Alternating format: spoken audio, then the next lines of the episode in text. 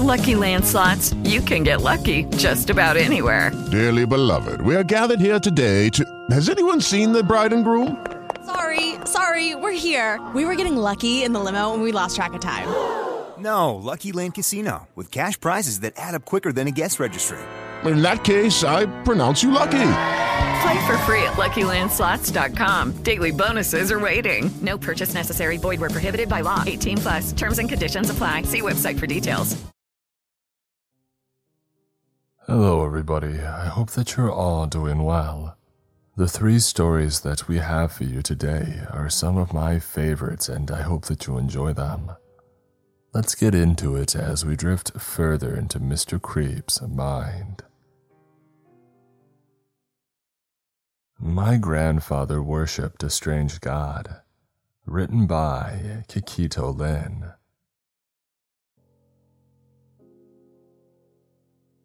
My grandfather was born in 1912 and passed back in 2011. We weren't especially close, but I had been there to help clean out his estate. I got a whole bunch of stuff old furniture and family photos mostly. But I also ended up with a couple of miscellaneous boxes of memories. Admittedly, I wasn't interested in looking through them. I put them in the attic and forgot about them until last week, when my daughter was asking about him. We opened the boxes together, and an old copper dropped from one of the boxes and rolled across the floor. It was a strange coin with a crisscross symbol on both sides. My daughter was fascinated, but as I looked in the box, I found a stack of papers. It was a memoir written in my grandfather's handwriting and detailed a recount of some of his early days working on a whaling vessel. I didn't even know that he worked on a ship ever, considering how the man refused to go anywhere near the ocean. He wouldn't even come to the beach with us, stating instead that the gods of old ruled the sea and that we should not go near it. He even had a little shrine, which I dutifully threw out, dedicated to a god I wasn't familiar with. Because of this, I decided it was better that I read through it all first before letting my daughter read the letters. This is what they said. It wasn't all in English, but I've translated what I could. The day begins before the sun has risen down at the docks. It's bitterly cold. Ice coats the frozen wood, and the damp smell of sea salt rolls off the early morning mist. Men move sluggishly to beat the ice off of riggings and prepare to set sail. It was my first day, I was a green hand, a mess boy, hired by Captain Johann Eid from a newspaper advertisement. I was only 17 at the time, but I lied and said that I was 20. My teeth chattered and my breath steamed in the air as I waited. You, Timothy, Timothy Horn. A tall, gruff looking man approached me. His hair was light brown and his beard was full orange. Mm, yes, sir, I'm waiting for Captain Eid. While you're looking at him, didn't expect you to be quite so skinny, boy. I laughed nervously. That's what everybody tells me. He glared down at me for a long moment, folding his arms before asking, You ain't never been on a ship either, have you? Uh, my dad took me fishing once or twice. Not good enough. Follow me. He turned, expecting me to follow, and I hurried after him. The sun was beginning to rise by now, and the oil lamps were burning low. The ship was a decent size and well maintained, with a metal hull and wooden deck. A harpoon gun was mounted on the front, and the thick sail ropes looked pristine. We were a whaling vessel, one of the last ones at the time in the north. Most other whalers had went south toward the Antarctic, but Captain Eid insisted on remaining north, which was quite fortunate for me, or I wouldn't have gotten the job and I needed it. My father had passed away the year before, and we were struggling with my five siblings. I was the oldest, so it made sense that I would be the one to work, and whaling was a respected job back then. Of course, my mother wasn't happy with it after hearing old wives' tales of husbands being lost at sea. She was worried she would lose me as well, and I can't say that I wasn't nervous. I had heard stories myself of whales capsizing small boats, and I was glad to see the ship that I was going to be on was bigger than I thought. Captain Ead toured me around. The below area is where we sleep and eat. If a big wave hits you, hold on to something tight, and if you're gonna be sick, do it over the side. Yes, sir. This is first and second mate, David and Roger Finn. If you have any hassles, you talk to them. He introduced me to two light haired men who were obviously brothers. Good to meet you. David shook my hand. Try not to fall overboard, eh? Roger laughed, ruffling my hair.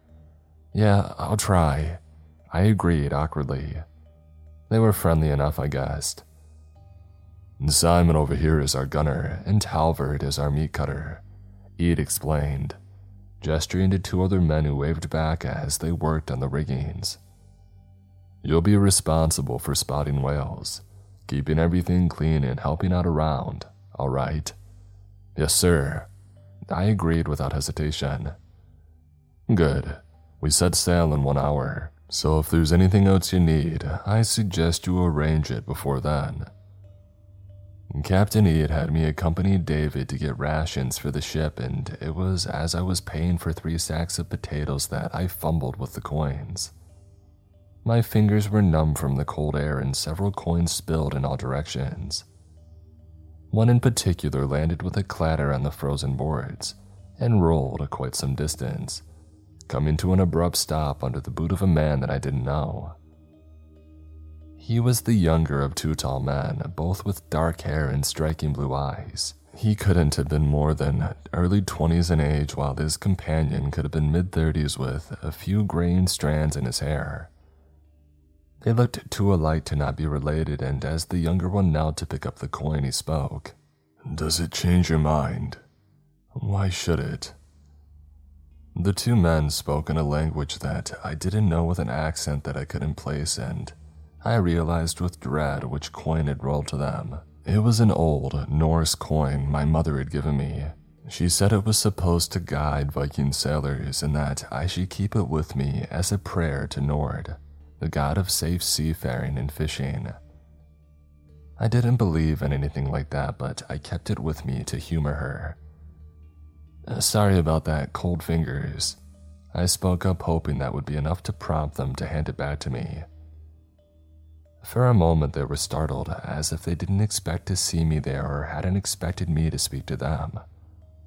However, as they recovered, the elder one smiled broadly, slamming a big hand on his companion's shoulder, earning him a rueful, sideways glare. Oh, it's all right, my son here is just as lazy. I mean clumsy, he drops many things. He addressed me in a heavily accented English before speaking to his son. Hand the coin back. In response, the younger man allowed the coin to drop from his fingers. By misfortune, it happened to land between a crack in the boards and dropped into the water below with a soft splash. My mistake, I dropped many things. Mercury responded casually. His English was accented, but unmistakably American and it seemed to me like he was mocking his father's accent in his choice of words. Both I and the older man stared after the coin for a long moment in disbelief before I found my voice again. That's bad luck, ain't it? I laughed to break the tension. It in no way felt like a mistake, and my mother wouldn't like to know that it was lost forever. Neither spoke, and an uncomfortable silence passed before the older one pulled a silver coin from his pocket. As I said, my son is clumsy. Take this for your troubles. He offered, but I waved my hand dismissively. No, it's all right. It was just an old copper coin. Can't even spend it here, I assured. He looked at me with sympathy, but it was as he was about to insist that David recalled my attention. Boy, did you get them spuds. Yeah, coming. I shouted over my shoulder. I had only turned away for a moment, but when I looked back, both of the blue eyed men were gone. The air seemed colder where they had been, and I shivered involuntarily. I hadn't heard them step away, and I couldn't see them anywhere nearby. It was as if they had simply vanished in the mist. By the time David and I returned to the ship, the captain was arguing with the harbor master. I told you you can't set sail with a crew of only five men. What do you want? I hired another man. Look, there he is right now. Timothy. The man turned to look me up and down. That's hardly a man, he exclaimed, and the captain threw his arms up. He is too. Well, it don't matter, does it? You need at least eight men to man a ship this size. Oh, I've done it before. So you're admitting to other violations now. The captain paused. No, he answered carefully. Right then, when you have the appropriate number of crew members. If you're in need of more crew members, my son and I are looking for work. It was one of the men that I had met earlier that spoke up and Captain Ead jumped at the opportunity. He looked them over once before, agreeing readily. You're hired, and I take it that means you got no more problems here. He addressed the harbor master, who looked suitably irritated. I guess not. A good day to you then. Yeah, alright, but don't you be sending me out any distress signals later. I won't answer 'em, he warned. Limey old bugger. Captain Ead muttered. I must have looked more shocked than I thought because David leaned over to inform me. They're brothers, you don't need to worry about it, he assured.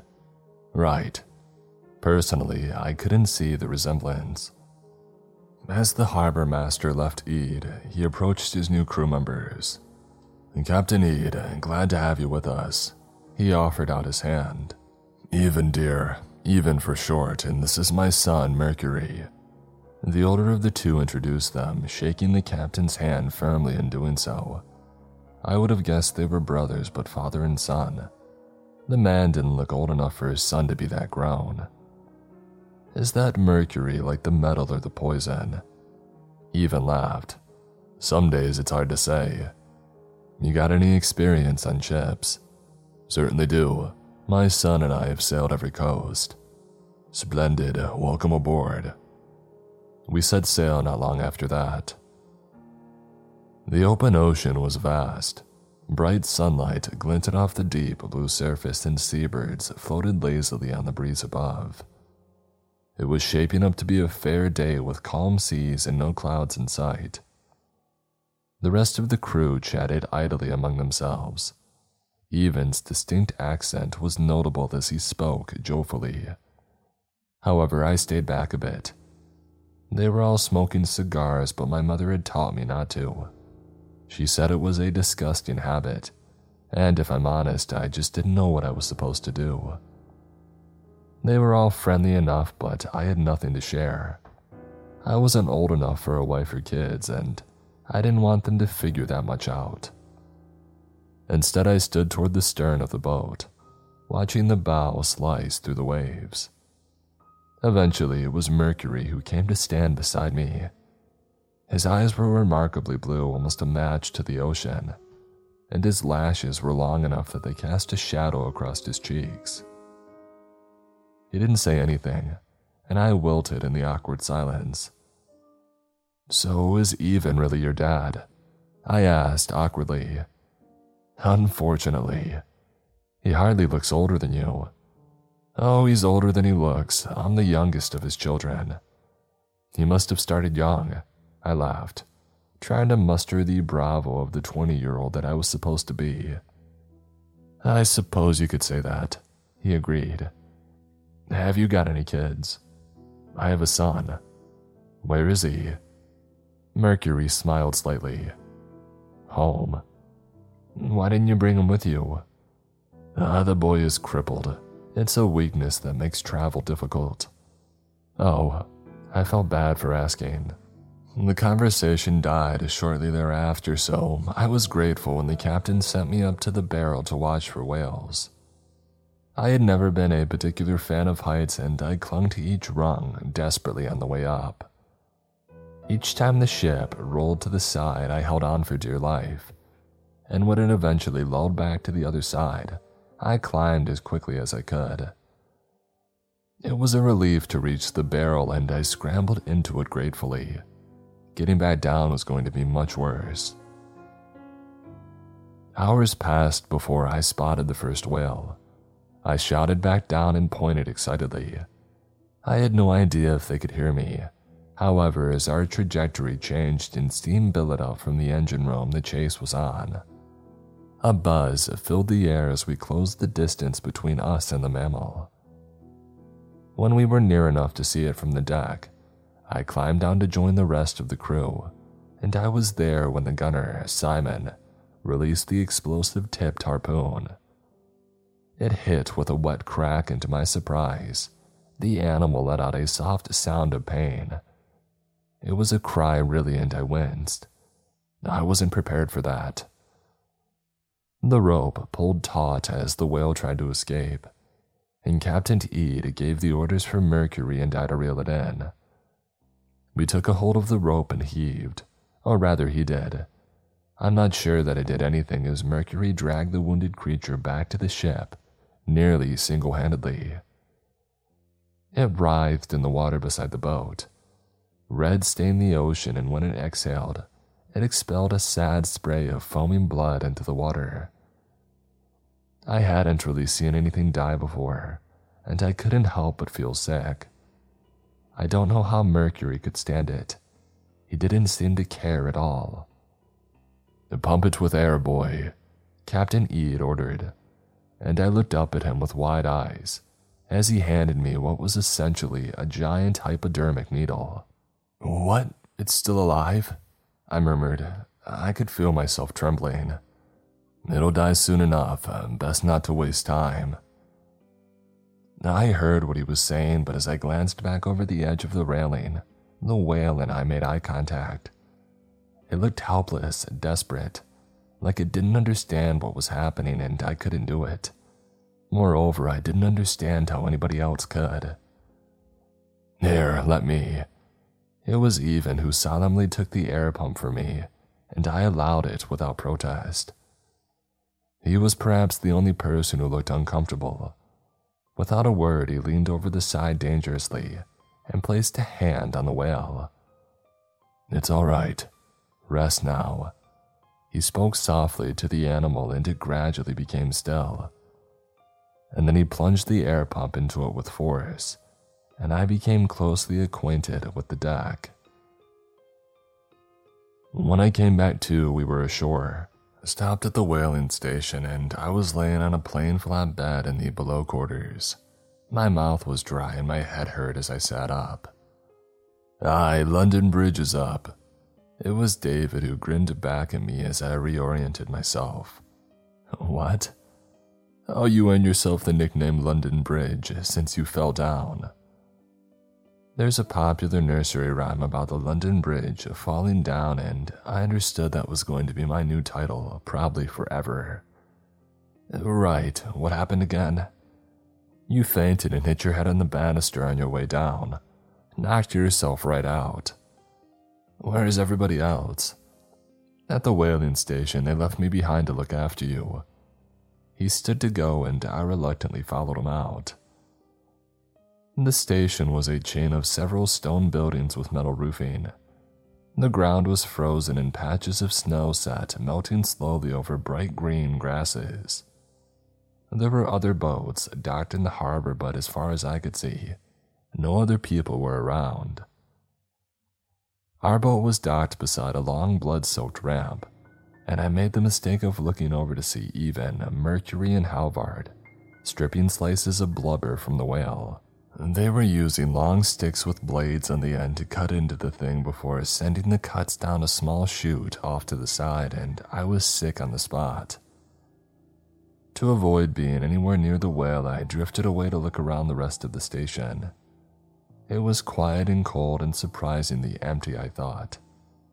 I had expected that maybe the other crews were inside or all gathered somewhere, but the area was as good as a ghost town. It was odd only because it looked like there had been people around recently. Drinks had been left out to freeze in the weather, and used tools sat out on benches as if placed down for only a moment. Open doors swayed gently, and the whole station groaned in the breeze. The commotion of seabirds squabbling further ahead drew my attention, and as I entered a new area, the smell of rotting whale permeated the air. I gagged involuntarily as I rounded the corner. Some other crew had left an entire whale carcass on the docking ramp, and it was semi frozen, bloated, and festering. As I watched the seabirds suddenly fell silent, and all at once took off into the air in a rush of feathers. They abandoned their feast without a moment's hesitation, and my blood turned to ice as I realized the carcass was moving. The blubber wobbled as the entire whale jolted as if being tugged. My heart beat hard and my skin prickled. For a moment, I thought that I was delusional. The animal was massive. Nothing could move it like that. But then it happened again. The whale shuddered and then began to slide back down the ramp toward the water. Flesh that had frozen to the dock tore away, and in moments the entire thing had slipped back into the ocean, leaving only a trail of visceral remains in its wake. I didn't waste a single moment. I ran back to my crew as if my feet had wings all on their own. Something, something just pulled a whale back into the water. I shouted breathlessly as I reached the captain. What are you talking about, boy? The whale is right here. He responded, appropriately confused. Not this one, the other one. I pointed vaguely in the direction that I had come, and the others moved skeptically to investigate. When we reached the area, it was just as I had left it. Only the birds had returned to pick at the stuck flesh that remained. It looked remarkably normal, and there wasn't any other trace left as evidence. I swear I ain't lying. It is a bit odd that no one else is here, David agreed, as the captain stared long and hard out across the ocean. Oh, well, there's nothing here now, Captain Ead spoke at last, so let's not get ourselves all worked up. As we spoke, it was Mercury who moved past us to stand at the edge of the ramp. Mercury, be careful, Even warned him. Oh, your concern is touching, he responded dryly, reaching down to pick something from the edge of the dock. From a distance, it looked like he had picked up a giant abalone shell. It was bigger than his hand, and I expected that he might bring the unusual find over. However, after a tense moment, he instead tossed it into the water before returning to us. What did you find? Even asked curiously. He spoke in a different language as he responded calmly with a smile. That was the first time that I had seen him smile, and it was unsettling. His teeth were unnaturally perfect, and the canines were pointed. Only rich people had teeth like that. What did he say? I asked, hesitant. Just a chunk of ice, Mercury answered casually. That was a relief. We spent the night at the station. The wind howling against the tin roofing and the bitter cold kept me awake for the better part of the night. As I drifted between the edge of sleep and wakefulness, I thought that I heard voices carrying on that breeze. Not that I could make out what they were saying. When morning came, it wasn't a minute too soon, and I was one of the first ones up. Right away, I began preparing to set sail, shoveling the snowfall from the night off the deck and beating ice off the riggings. It wasn't long before Mercury joined me. He was strong and worked at least twice as fast as I did while hardly breaking a sweat. He was eager to leave as well, I thought. Snow settled in his hair, and the silver ring on his thumb caught my attention because I thought it was a bad choice to wear one. Most of the other men stowed even their wedding bands for fear of losing them or having the skin ripped from their fingers if they got it caught on anything. However, I chose not to ask about it. Instead, I tried to make small talk. How'd you sleep last night? I didn't, he answered without looking over. Uh, did the wind keep you up all night? Yeah, me too. How old did you say you were again? He asked abruptly. Twenty, I lied quickly. You talk too much for a 20 year old. He could have just said that he didn't want to talk and that would have been fine. Fortunately, I wasn't allowed the chance to respond before the rest of our crew had arrived. Hey, looks like the mess boys have got us all ready to go. Simon laughed as he stepped onto the newly shoveled deck. And Mercury did most of it. I admitted reluctantly as he patted me on the back. You were here before me, Mercury stated calmly as everyone boarded. We had gotten everything ready, and all that was left to do was to have breakfast and set off, which I was only too eager to do. So when I overheard Even speaking with the captain, I wasn't exactly pleased. I think we should stay at the station for today. Looks like bad weather on the horizon. Nonsense, there's not a cloud in sight, Captain Ead countered. Regardless, the sea is upset, Even tried. I see misfortune for us if we sail today. He had paused for a moment as if considering when Mercury spoke up. Don't let my father's superstitions get to you. Not a lot of money left in whales these days. Have to catch a few to make it worthwhile. And I saw whale spouts earlier this morning. There's plenty out there. Well, can't miss an opportunity like that, can I? Captain Ead amused. If it looks like bad weather, we'll turn back, trust me. I've been on the seas longer than anyone. He even looked distinctly displeased as he glared over to his son. Why do you insist on doing this? The same reason I do anything, because it's going to be fun. Mercury answered in English, and I couldn't help but wonder what his father had said. When we set sail, the weather seemed as fair as it was yesterday and true to what Mercury said, there were a great number of whales about. We must have killed eight or so before midday, leaving a trail of floating carcasses stuck with flags in our wake. By the time that we saw the first cloud in the sky, we had made a good haul, although it was Even that seemed increasingly nervous as the day drew on. We should turn back now, he reiterated. Nonsense, the day is still young. Captain Ead assured him, but the man took hold of his arm. I said we should turn back now, he repeated firmly. It was no longer a request, it was an order, and the authority was astonishing. It was only Mercury who didn't seem surprised, and Ead faltered. I'm the captain of the ship. You won't be if you don't turn back. Are you threatening me? He had accused with narrowed eyes. No, the answer came reluctantly.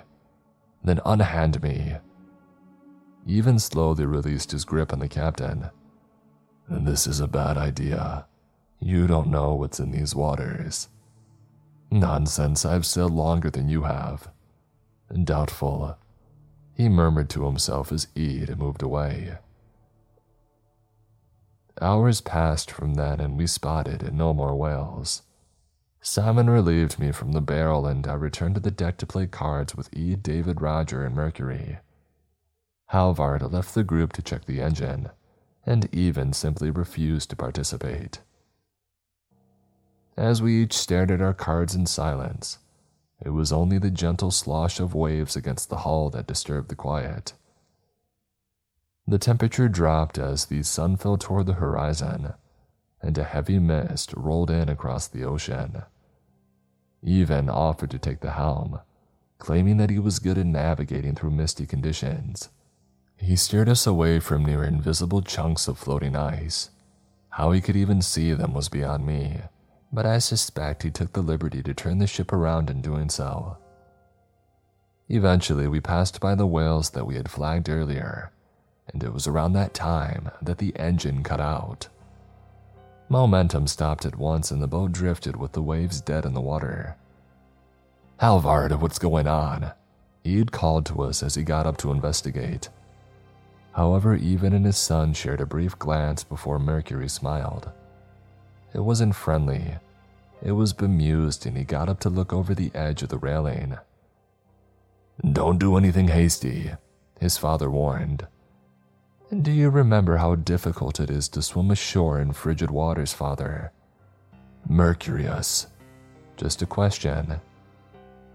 His eyes were unmistakably following movement in the water, and I reluctantly came to stand beside him to see what it was. Below the ocean was dark and calm. Small waves were crested with white sea foam, and the visibility was not more than a few meters out with the heavy fog.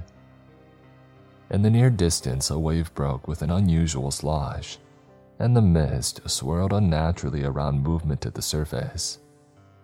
Something's out there, I murmured, mostly to myself. If you believe in the gods of old, you'd better get on your hands and knees and pray. Maybe I'll choose to save you. I hesitated. Was he making a joke? I wasn't allowed the chance to answer before something nudged the boat, causing it to rock forward violently, and both Mercury and I very nearly fell overboard. What the heck was that? David demanded, and he scrambled back to his feet. A whale? Roger suggested anxiously. Ain't no whale big enough to do that. Simon shouted down at us from the barrel while pointing to the port side. What was that? David called back, only to receive a secondary inaudible answer. What? He shouted louder, frustrated. He's saying that there's something below us, Mercury commented sedately. As he spoke, I was watching the water.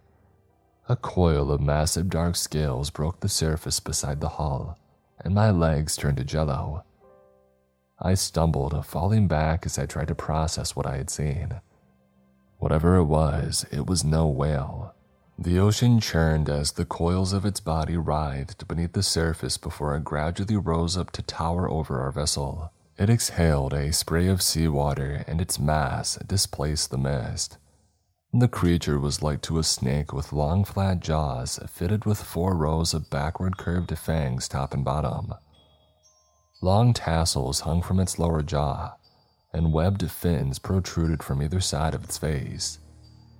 Its tail was broad and flat, while the sail fin extended down the length of its spine.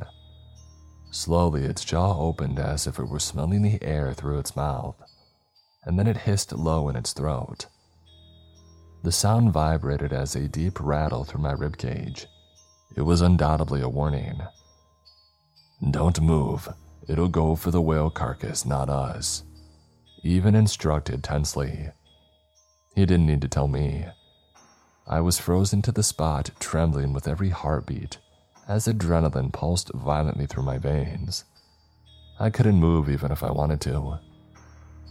The ship rocked to the side away from the serpent as the water writhed, and I slipped across the deck, crashing into the mast as I realized Even wasn't talking to me.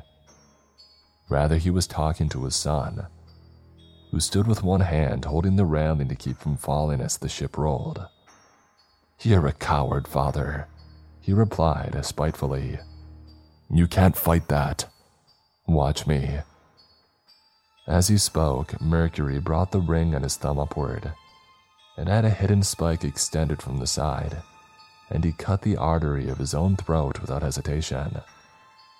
Blood spurted from the wound at an alarming rate, staining the deck and dripping into the ocean.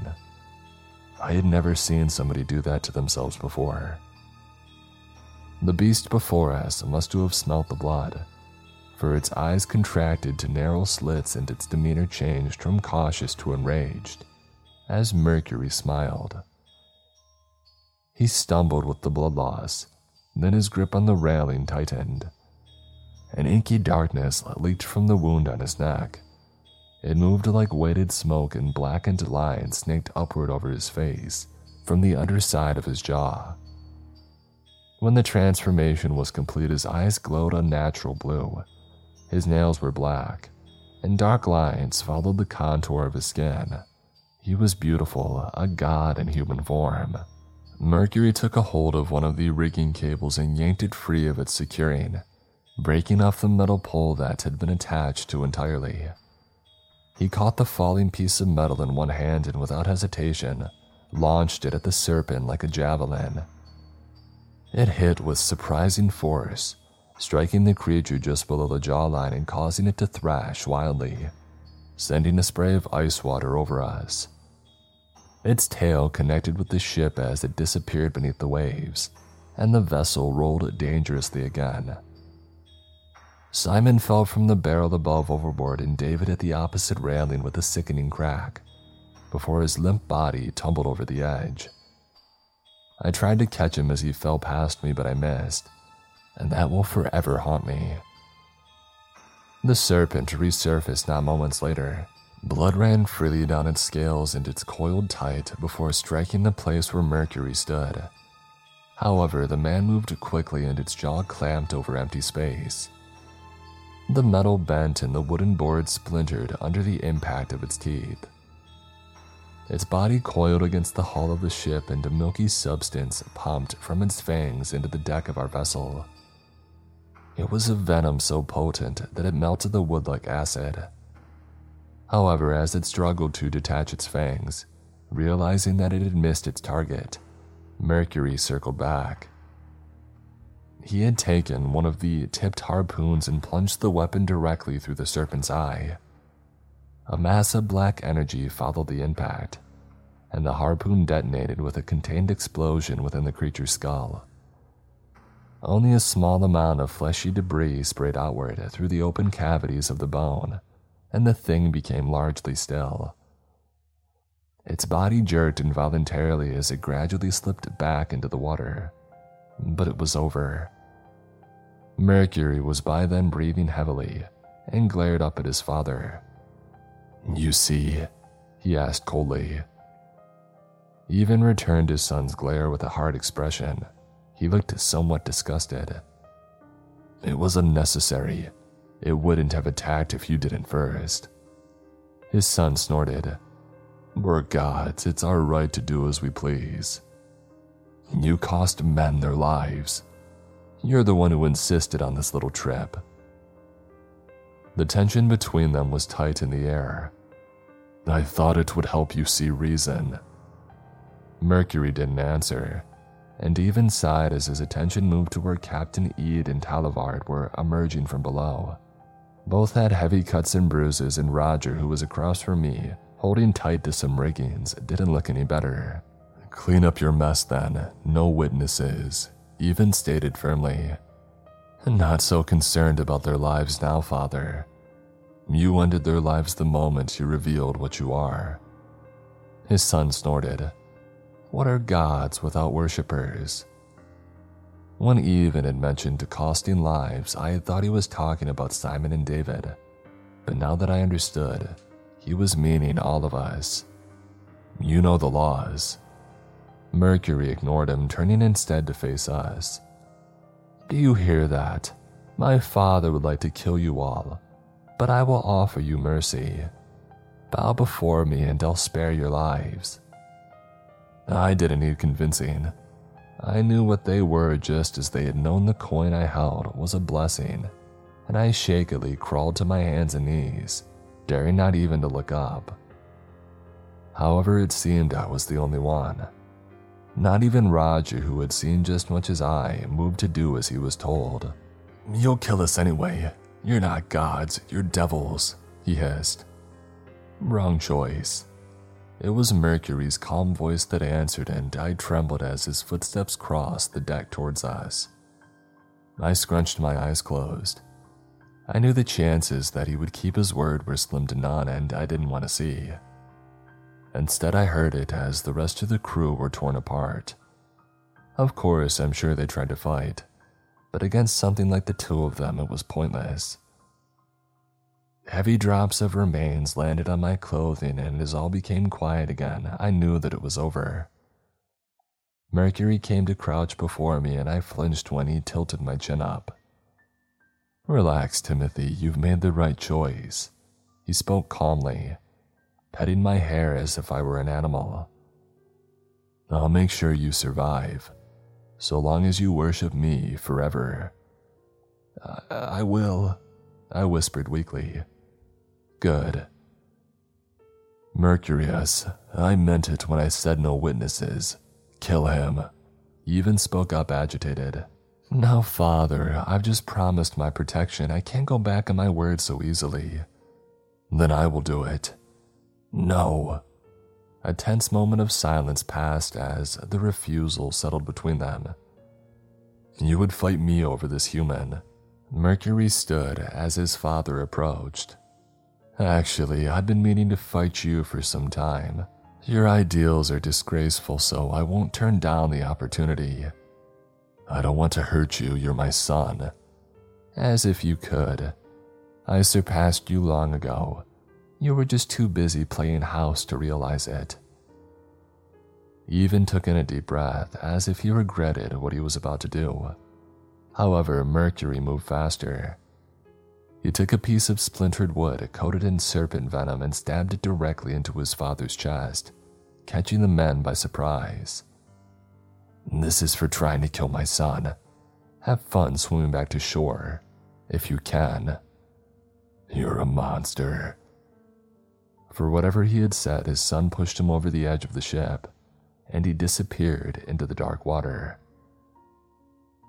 Right, let's get you out of the cold before you freeze to death. I hope Halivard fixed the engine before I killed him. Mercury smiled pleasantly, offering me a hand. By now, the strange markings on his skin had faded and he looked remarkably human again, if not for the blood staining his clothes. The way back felt impossibly long and we didn't speak again. Instead, he watched over me the same way a wolf watches a lamb. He chuckled each time that I flinched. Eventually, we made it to the whaling station, and that was where Mercury left me, alone in the abandoned station. He sank the ship and walked out into the frozen tundra without saying a word more. I waited for three days before another crew had arrived. They were surprised to see me, and I told them that our ship had capsized in unusually turbulent seas. When I returned home, I was surprised to learn that a generous amount of money had arrived for me in the form of solid gold blocks. Sitting atop the pile, however, was a single copper coin. I don't think I'll be letting my daughter read these. Today's episode is brought to you by HelloFresh. Now, I'm sure a lot of you have heard me speak about HelloFresh before, and there's a reason for it. I've been using HelloFresh for a while now, and honestly, I love it. It's the perfect way to try new foods and at the same time not break the budget. It also helps me elevate my cooking skill instead of always opting to order takeout instead. Just the other night, I had the chicken sausage and spinach ricotta ravioli, and it was honestly really good. It took me about 15 or 20 minutes to prep, and after that, I was eating and enjoying my meal. This is definitely a recipe that I wouldn't have made on my own without HelloFresh, so I'm happy to have tried it and I'll definitely be trying it again. HelloFresh takes the stress out of mealtime by delivering fresh ingredients and easy recipes right to your door, and I can pledge by it. Plus, with fall rolling around and the season changing, HelloFresh will be offering its new fall lineup of delicious dinners and more to choose from so I'm pretty excited about that. And to get started for yourself, go to HelloFresh.com slash 50 Mr. Creeps and use code 50 Mr. Creeps for 50% off, plus 15% off for the next two months. That's HelloFresh.com slash 50 Mr. Creeps and use code 50 Mr. Creeps for 50% off, plus 15% off for the next two months. HelloFresh, America's number one meal kit. I'm a cop in a rundown coastal town. There is terror by the sea. Written by Doomed Geek.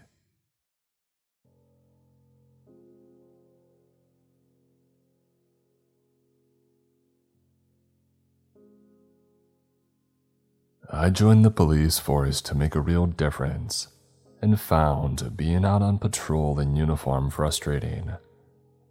Most of the time, I was dealing with drunks, lousy drivers, and the victims of burglary who were never going to get any justice. So I was over the moon when I was accepted into a specialist unit targeting serious crime. On my first night with the unit, I was assigned to carry out surveillance on a property used by a major gang. It was 3 a.m. London was in the grip of a heat wave that felt like it would never end. The unmarked car that I was in stank of the cheeseburger piled high with fried onions that my partner had just eaten. This mingled with the smell of sweat and the cheap air freshener in the shape of a tree which hung inches from my face. I had the window rolled down to try and get some relief, but the air was still and stale. I sighed. This is not how I had imagined the sharp end of fighting crime would be but I had a job to do. The gang that we were targeting imported drugs and ran a network of dealers. They were scum, and I was going to do everything in my power to help bring them down. I focused back on the property. It was a gym on a busy street that was open 24 hours a day. It offered flexible memberships, according to the signage in the windows. And despite the late hour and the stifling heat, I could see a couple of people inside on treadmills. According to our intelligence, though, the gym was a front. In the property's basement, there was a secure space where pure batches of newly imported narcotics were stored and tested, before being moved on, mixed, and distributed. Sports bags full of the product could be carried in and out of the premises at all hours of the night and day, without raising any suspicions. The gang had dozens of properties like this all over London, hiding their activities in plain sight. We were there that night to photograph people entering and leaving the gym. Some would be innocent insomniacs there to exercise, others would be working for the gang. It was methodical work, and I was fine with that because I knew it would lead to results. And here came a new possible lead. A man was approaching the gym carrying a sports bag. I started taking pictures. We were parked a safe distance from the gym, so I was using a long lens. It brought the man now entering the gym into sharp focus. He was 6'2, he looked lean and fit. The gang's attention to detail included all of their couriers looking like they actually used a gym. I continued taking pictures as the man disappeared inside. I kept an eye on the gym equipment that I could see through the window, but was surprised when he did not make an appearance.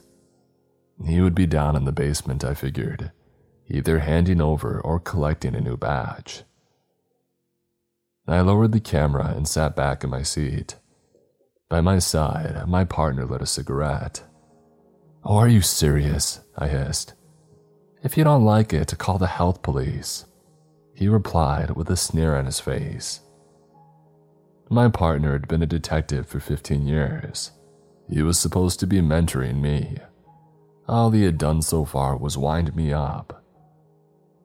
I started to count to 10 as my partner exhaled a new cloud of smoke, and then he said, I'm going for a coffee. You can hold the fort while I'm gone. He opened the door, and just before he climbed out, he turned back and said, Oh, try not to mess up, boy. I watched him walk away. I was furious and appalled. It was like this was all a game to him, and I was a piece of dirt on the sole of his shoe. My mood did not improve as the night dragged on.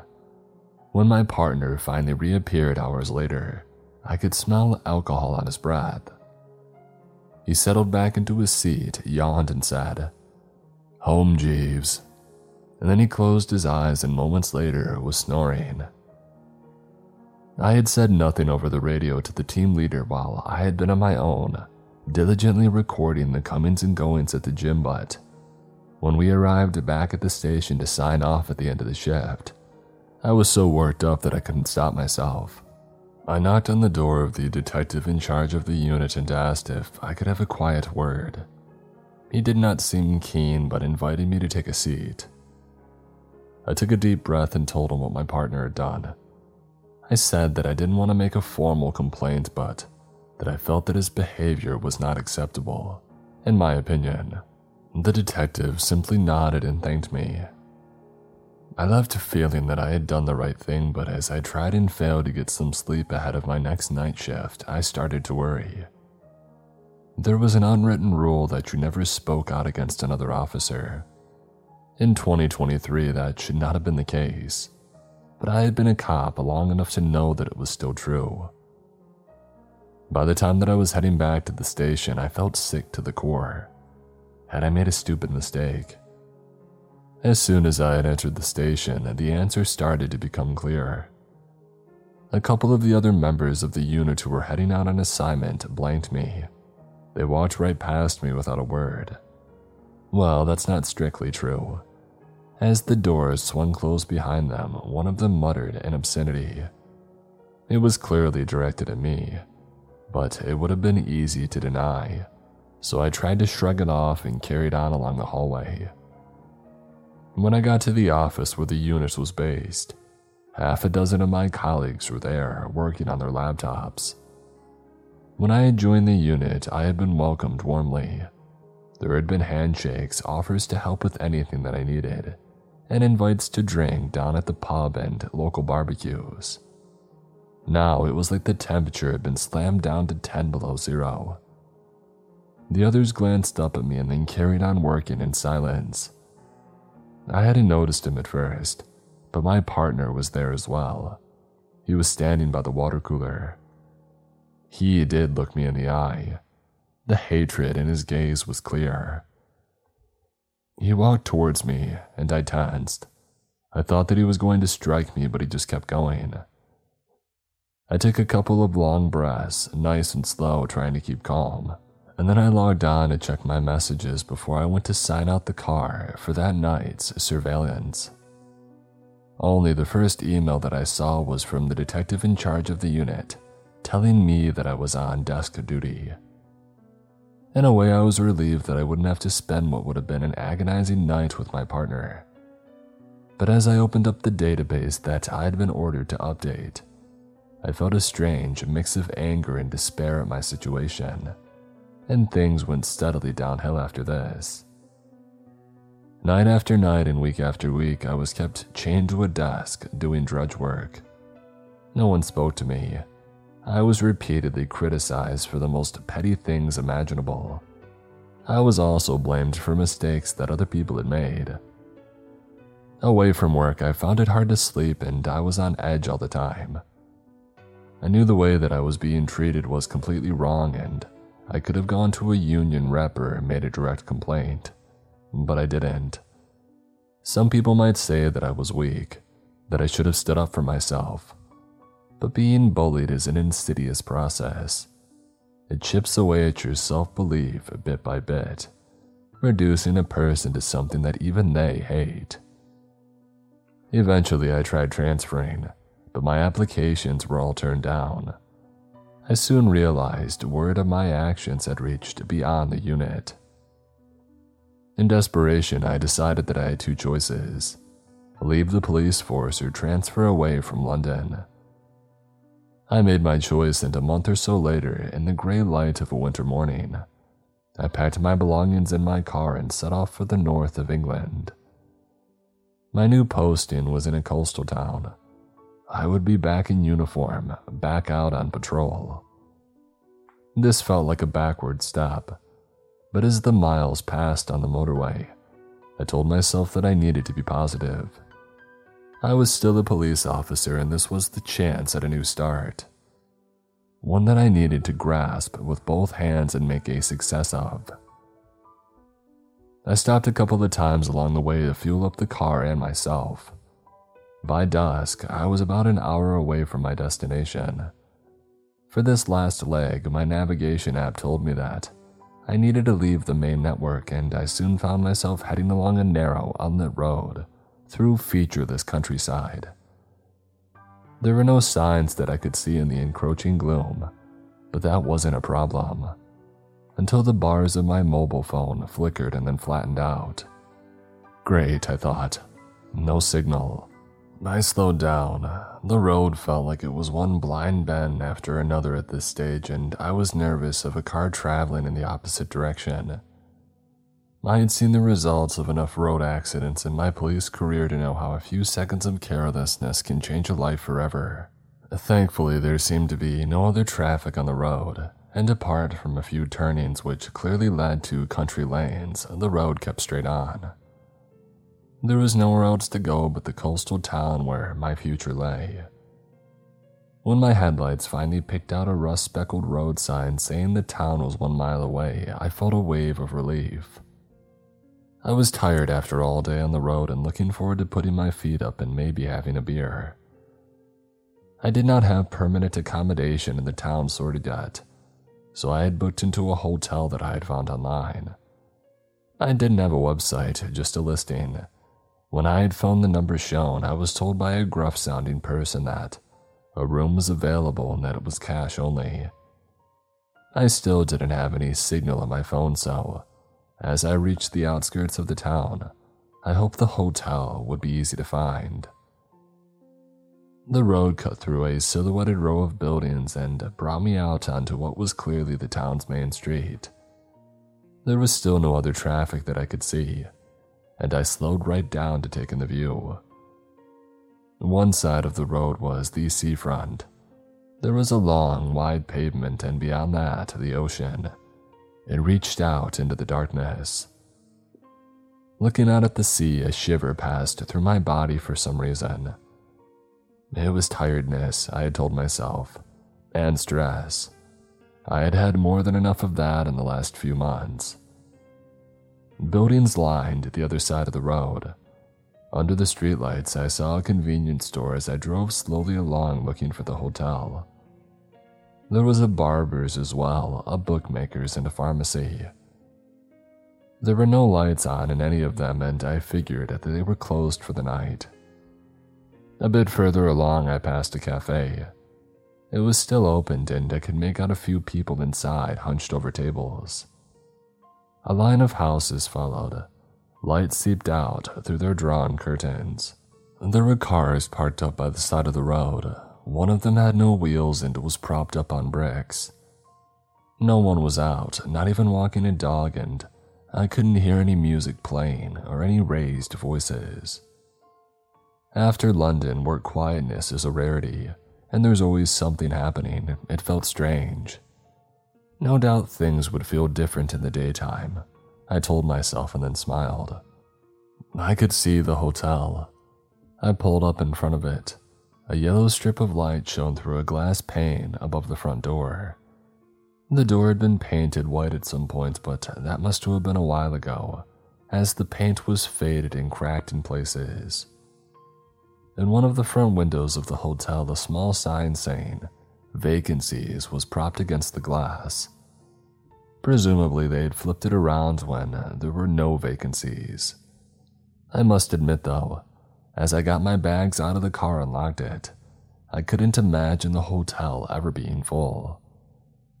It looked tired and shabby and unwanted. As long as my room had a comfy bed and hot water in the shower, it'd be fine for a few nights. I told myself and went up to the front door. There was a little bell which I pressed. I could hear a weak buzzing sound inside and I waited, and then waited some more. It was a cold evening and the wind was starting to bite at my skin. There seemed to be a mist drifting in off the sea as well. I pressed the bell again and this time did not take my finger off. A couple of minutes later, I heard a gruff voice inside say, Okay, okay. And finally, the door opened.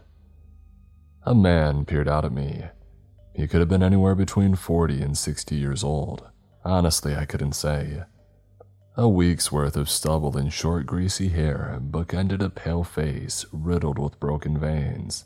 He looked at me and his nose wrinkled as if I was a bad smell. I remained patient and polite. Good evening, I said.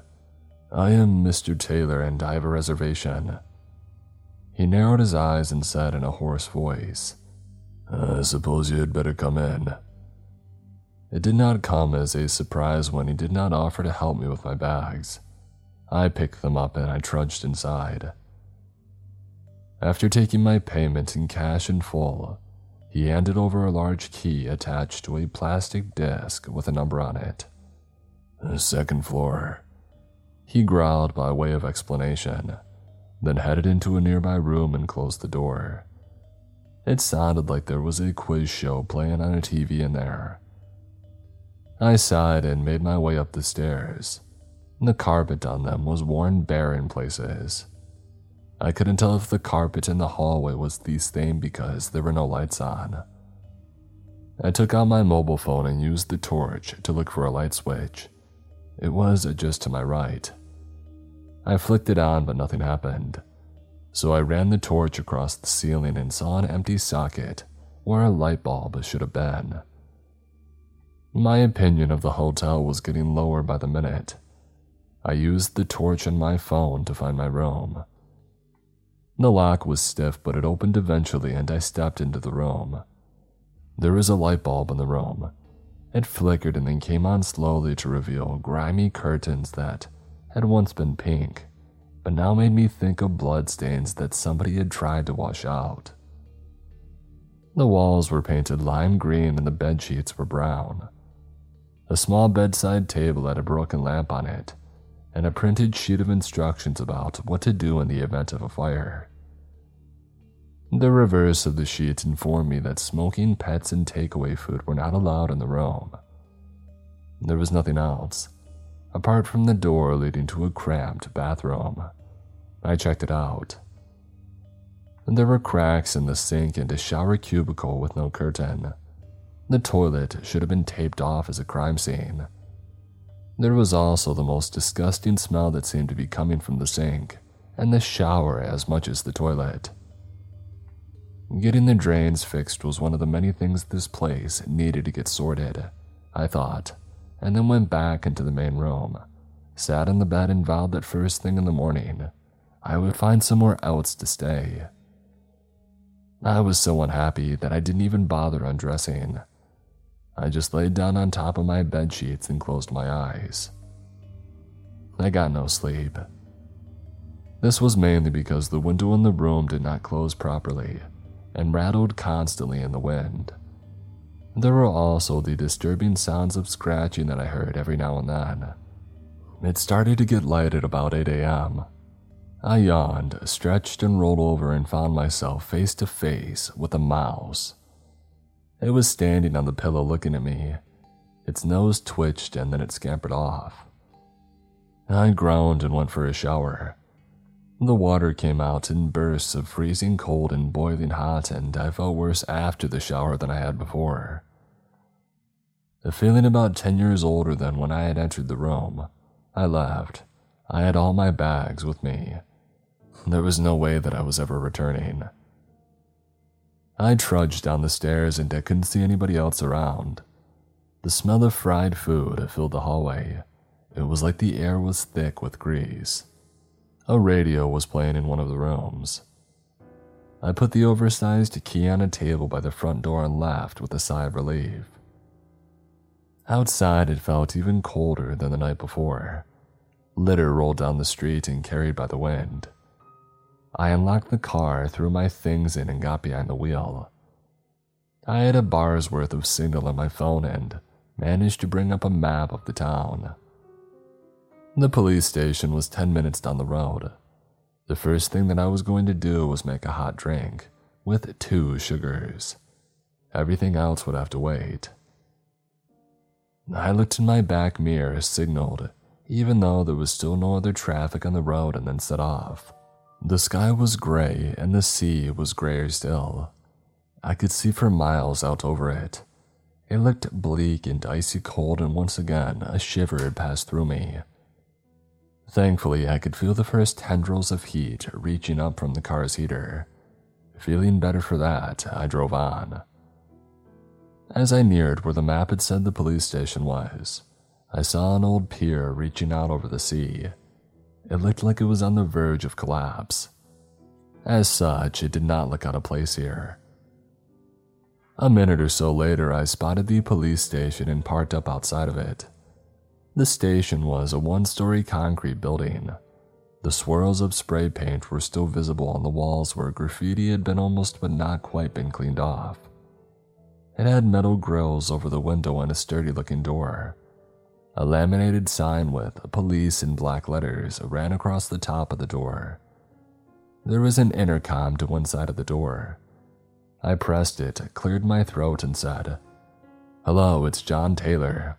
I'm the new officer. Hoping that they were expecting me, I stood back. And sure enough, the door buzzed. I pushed it open and went in. I found myself in a small reception area. There were two steel chairs that looked very uncomfortable and a low wooden table. A poster with the slogan, Lock it before you leave, was pinned on a corkboard on the wall. And there was another door which opened with an arthritic click. A man in uniform stepped out into the reception area. He looked tired and his uniform was badly in need of a dry clean. We shook hands and he introduced himself as Martin Wilson. He was a police constable like myself. I followed him into the main part of the police station and he showed me where my locker was, the toilet, and the holding cell. There was only one. It was a narrow, claustrophobic space with a stone platform for the prisoner to sit or sleep on. Wilson seemed friendly enough, but he moved slowly. It was like he was drained of energy. After the cell, we headed back to the office space. There were a couple of desktop computers which looked about 20 years old, and a fax machine. I had heard of these, but it was the first time that I had seen one in real life. Finally, my new colleague got down to business. Would you like a coffee? he asked.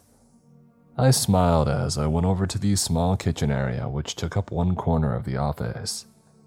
There was a kettle, a fridge, a jar of instant coffee, a jar of powdered milk, a bag of white sugar, half a dozen mugs, all of which were in desperate need of a wash and a sink.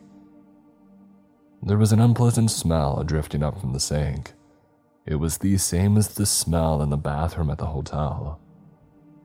I had not meant to, but I pulled a face. A tired smile spread across Wilson's face. Ah, uh, yes, he said. I'm sorry about the smell. The drainage system for the town is connected to the sea. It's meant to discharge out into the ocean, but sometimes the sea flows into the drains and everything gets blocked up and festers.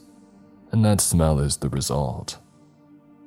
He shrugged in a what can you do about it gesture, then asked me if I took sugar in my coffee. After Wilson had made us both a drink, we went back to the desktops. I sipped my coffee and shuddered. It was dreadful. Wilson turned the computer on. As it powered up slowly, accompanied by a chorus of buzzes and rattles, I asked Wilson how long he had been here. He sighed and replied, uh, too long. He stared into his screen as it flickered into low tech life before going on. I've seen better days, and so has this town. When I first arrived, we still had tourists coming here. They had arrived on coaches from Manchester and Liverpool and stayed in the hotels and the guest houses that used to be all along the seafront. There's only one hotel left now, and there's not been any tourists for a long time. They would rather go abroad where the sun is guaranteed. Without them, there's nothing here. No jobs, no money, no prospects. Why do people stay then? I asked. He shrugged. It's home and the local community is very tight knit. People look after each other. There's actually very little crime as a result of this. His computer gave one final rattle and finally seemed to be up and running. He started tapping at the keys. I put the coffee down. I couldn't drink anymore. And Wilson's description of the town had left me feeling depressed. My new start was now feeling like a dreadful mistake, but I wasn't prepared to give up on day one. So, I said, when do we go out and patrol? He looked at me blankly, then understanding dawned on his face. Oh, patrol, he replied. And to be honest, I usually just stay in the station all day. But if you want to go, that's fine by me. Wow, this guy's standards had really slipped, I thought, but said nothing. I wanted to make friends here, not new enemies, so I simply smiled and said, Yes, I'll go on patrol. I'll go and get my uniform from my car and get changed. Then, if you can give me the keys to the patrol car. He looked at me blankly again before saying, The patrol car broke down six months ago and is still not fixed. I said nothing, changed into my uniform, and set off on patrol, old school style on foot. I thought that it would be nice to walk by the sea, so I crossed over the road. As I did so, I noticed the unpleasant smell again and glanced down to see a gutter in the road. The odor coming out of it was so bad that I held my breath for a moment. A few minutes later, I passed the old pier that I had seen from the car. Close up, its decrepit state was shocking. It was made from cast iron that was eaten through in places by rust. I couldn't see any safety barriers where it ended out over the sea. I made a mental note to ask Wilson why the thing wasn't blocked off for health and safety reasons, and then I carried on my way. There were a few people out and about. They all looked pale and kind of lethargic, and no one was smiling. An old couple, both using walking sticks, were headed towards me. I smiled as they approached and said, Good morning. I'm your new police officer. It's lovely to meet you. They both glared at me and kept walking. I whistled under my breath and thought, strike one, and then carried on. I tried saying hello to the next half a dozen people I saw, but nobody would engage with me. On estates in the poorest parts of London, the police were viewed as the enemy, so I wouldn't have been surprised by a negative reaction to a uniformed officer there but I just couldn't see what the problem was here in this small town by the sea. Feeling deflated, I decided to call into a cafe that I had spotted and see if I could get a decent cup of coffee to lift my spirits. The smell of fried food once again assaulted my senses as I entered the cafe. This town was not a place for those who believed in healthy living. A handful of customers were sitting at tables, they were all silent and staring into their cups. One man was wiping a slice of white bread around his plate, mopping up the greasy remains of a meal. I didn't have the strength to say hello to anyone, so I went up to the counter and asked for a cappuccino to go. The man behind the counter wore a dirty white apron that was splattered with more grease, acting as if I had asked for something utterly unreasonable. He poured a coffee into a beaker and handed it over without saying a word. The coffee looked like black sludge and was definitely not a cappuccino. Still not saying anything and still not wanting to rock the boat, I paid and left. There were wooden benches facing out to the sea here and there along the pavement. I slumped into one and looked at my coffee. I couldn't face it. I put it down on the bench and I stared out to the sea. There were no boats, which by this point did not surprise me, just the endless grayness. There was a pebble beach sloping down to the sea. I tried to imagine holidaymakers in the past, walking excitedly out of their hotels and heading for the beach to sit there and sunbathe and enjoy being by the water. But I just couldn't.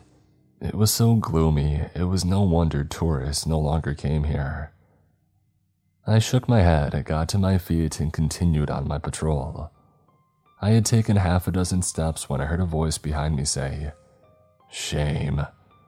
It was a deep and booming voice, and whoever had spoken was clearly not happy. I turned around. An old man was standing by the bench, glaring at me, and then he looked at the coffee cup that I had left on the bench. I cursed myself. I should have put it in a bin, but I had completely forgotten about it. Well, it was too late now. I was busted. Shame, the man repeated. He had a shock of thick gray hair, yellow teeth, and wore a pinstriped three piece suit that had seen much better days. He raised a finger and he pointed it at me.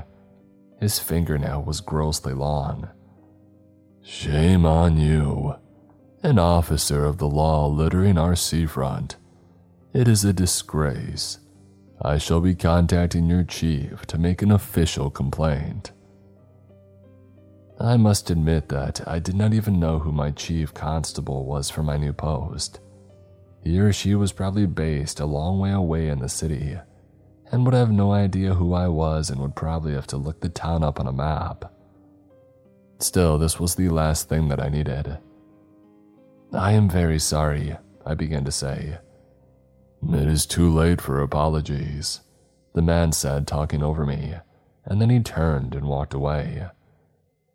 I watched him go and then trudged sadly on. I had bought a tasteless sandwich from the convenience store for my lunch and walked the streets until it started to go dark, and then headed back to the police station.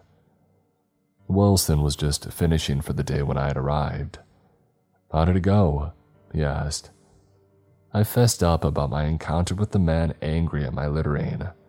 Wilson grimaced. Not good. That sounds like Joshua Fenton. He's a well established community leader. Wilson scratched his chin, and I could almost see the cogs inside his head turning as he thought. I'll try and have a word with him, he said eventually, and then he said good night and laughed. I put my head in my hands. I had been in town less than 24 hours and it was going from bad to worse. And there was no sign of that trend changing because I had nowhere to stay that night. Unless I went back to the only hotel in town. No way, I told myself, and went to get the rest of the bags out of my car. I carried them through to the cell and put them inside. I took out all my spare clothes and laid them on the stone platform that passed as a bed in the cell. Having made a crude mattress for myself, I lay down. It was horribly uncomfortable, but it was still better than the hotel. Thinking this, I closed my eyes and fell asleep. After a broken night's sleep, I gave up trying to rest. I put my things back in the bags and carried them out to the car. I didn't want Wilson to know that I had slept in the cell. It was early, so thankfully there was no sign of him. Having hidden the evidence of my sleeping arrangements, I washed in the sink. The unpleasant smell rising up from it seemed even worse and it made me feel sick. This made the prospect of the instant coffee even less appealing. So I went to see if I could find anywhere in this forsaken town where I could get a decent drink. I stepped out into the street and stopped dead in my tracks. The dense mist was rolling in over the sea. It was eerie and strangely beautiful. Wanting to take a closer look, I crossed the road. The mist by now had obscured the horizon and was moving rapidly towards the shore. In what felt like no time at all, it reached where I stood and then enveloped me. I could see my hands in front of me, but nothing else. The mist was cold against my skin and had a smell that reminded me of the odor that rose from the sinks in the gutter. It was horrible, and I was deciding if I should try and find my way back to the station when I heard a strange sound in the distance. It seemed to have come from the direction of the sea. It could have been the wind, I thought, or a seagull. I had no idea. I listened, and there it was again. It was a high, keening sound, almost like I tensed, listened harder. Yeah, it sounded like somebody crying out, somebody who surely needed help. Conscious that I was unsighted because of the mist, I started to walk towards where I thought the sound had come from. And then I heard it again. The call was louder this time and more urgent. I began to jog, guided by the call. My heart was beating fast and I could feel the rush of adrenaline. I shouted out, Police, who is it? What's wrong? There was no reply apart from a new, desperate call. I sprinted towards it, racing blindly through the mist which was beginning to clear. Suddenly, I could see the ground. It was iron, corroded with rust. Something was very wrong, and I knew it. I stopped in my tracks. The mist was continuing to clear. As quickly as it had descended, it had lifted, and I could see exactly where I was. I was standing at the ragged edge of the pier. Twenty feet below me, the sea rose and fell in a torrent of gray. Fear slammed through me. If I had taken another couple of steps, I would have fallen from the pier into that maelstrom. Odds are I would have been killed. Gingerly, I took a backward step and then another, inching away from the precipice. In my panic, I had forgotten about the voice calling out that had almost led me to my death. I looked around. I had an unbroken view of the ocean now, and there was no one in the water.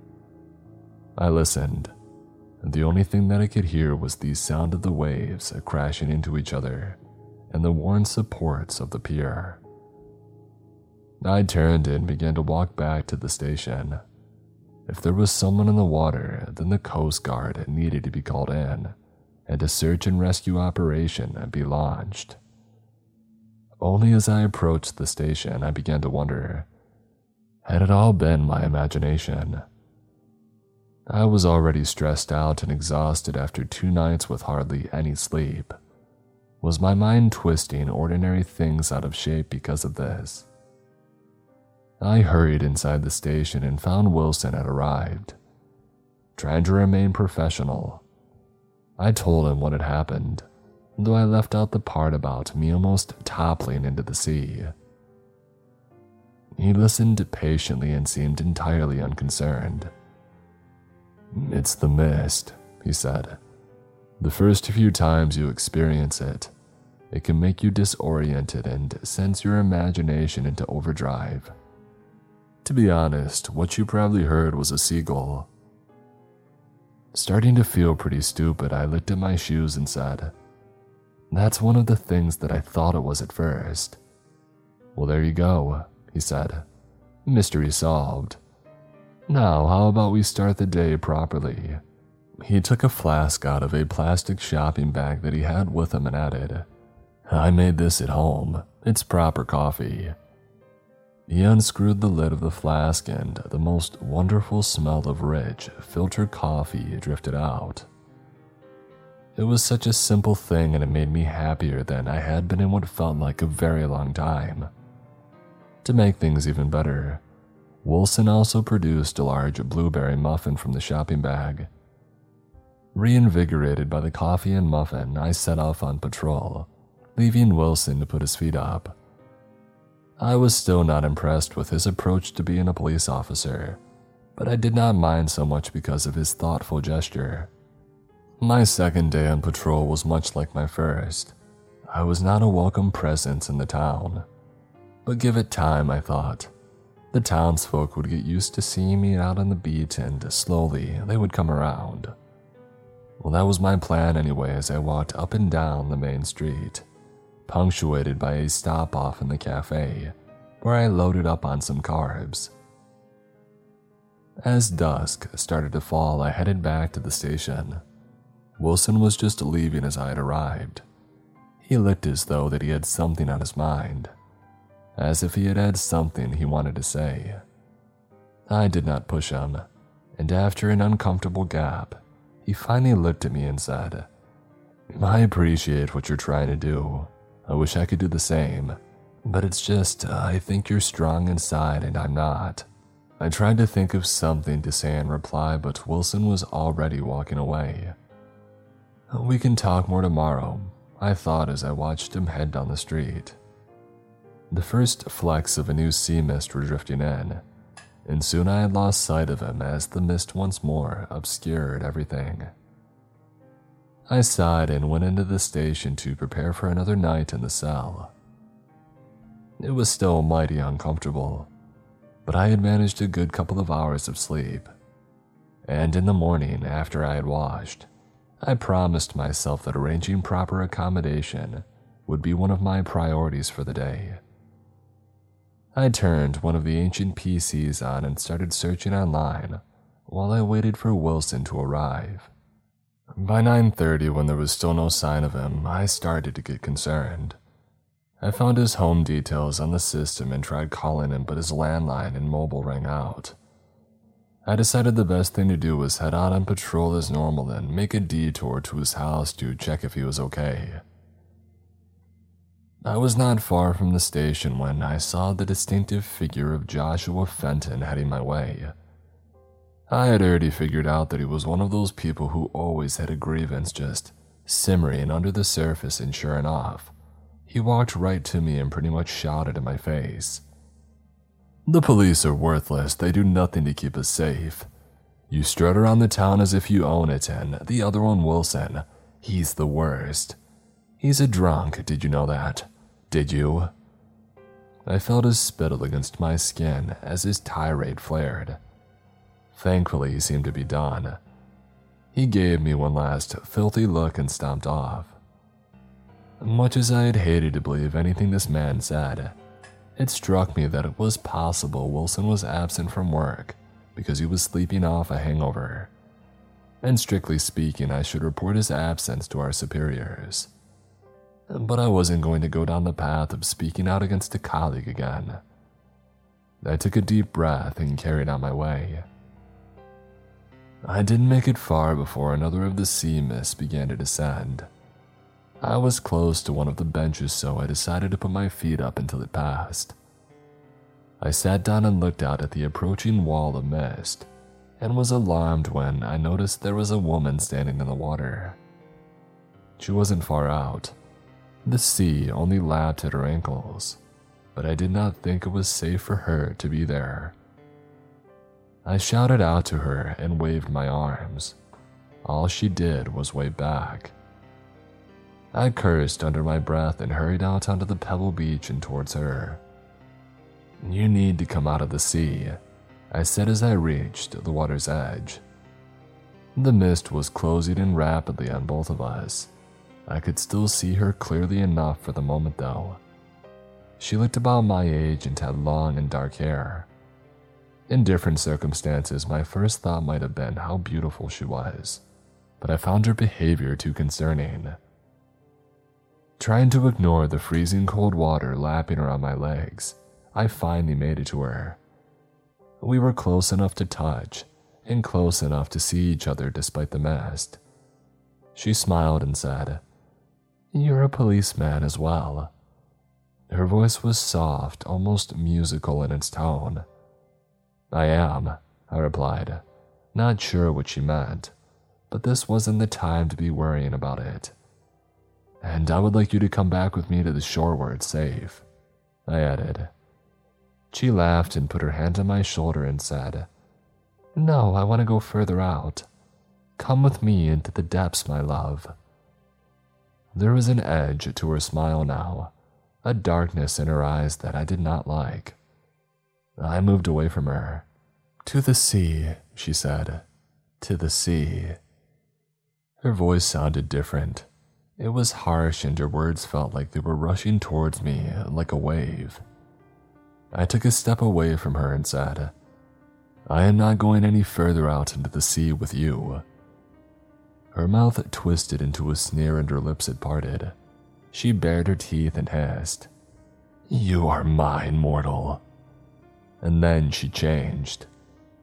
The skin and flesh on her face seemed to drift away, revealing the skull beneath, and her hair came alive. It rose and twirled into grotesque, filthy tendrils, which whipped out at my face.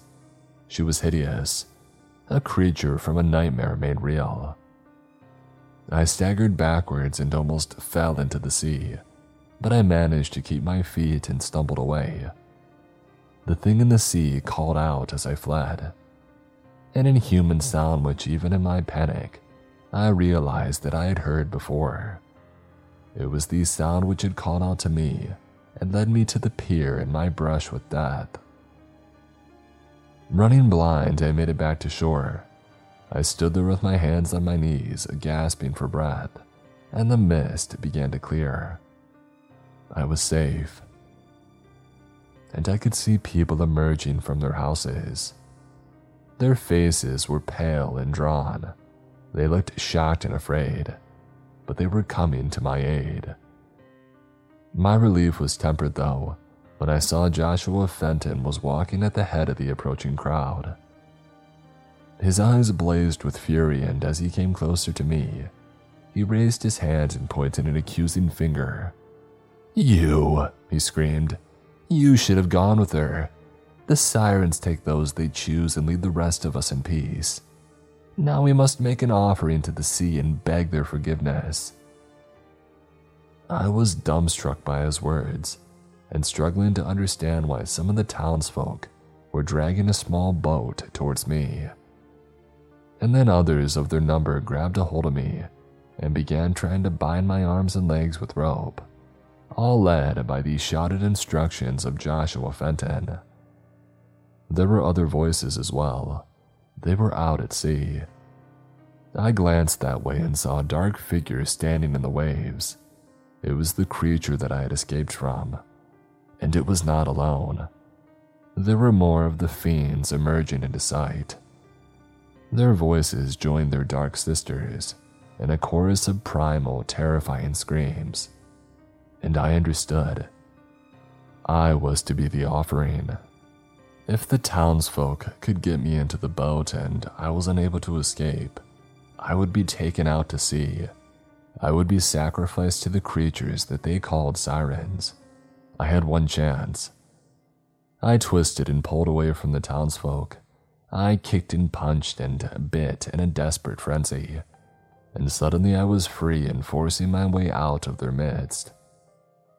I ran because my life depended on it, and I needed to get to the police station.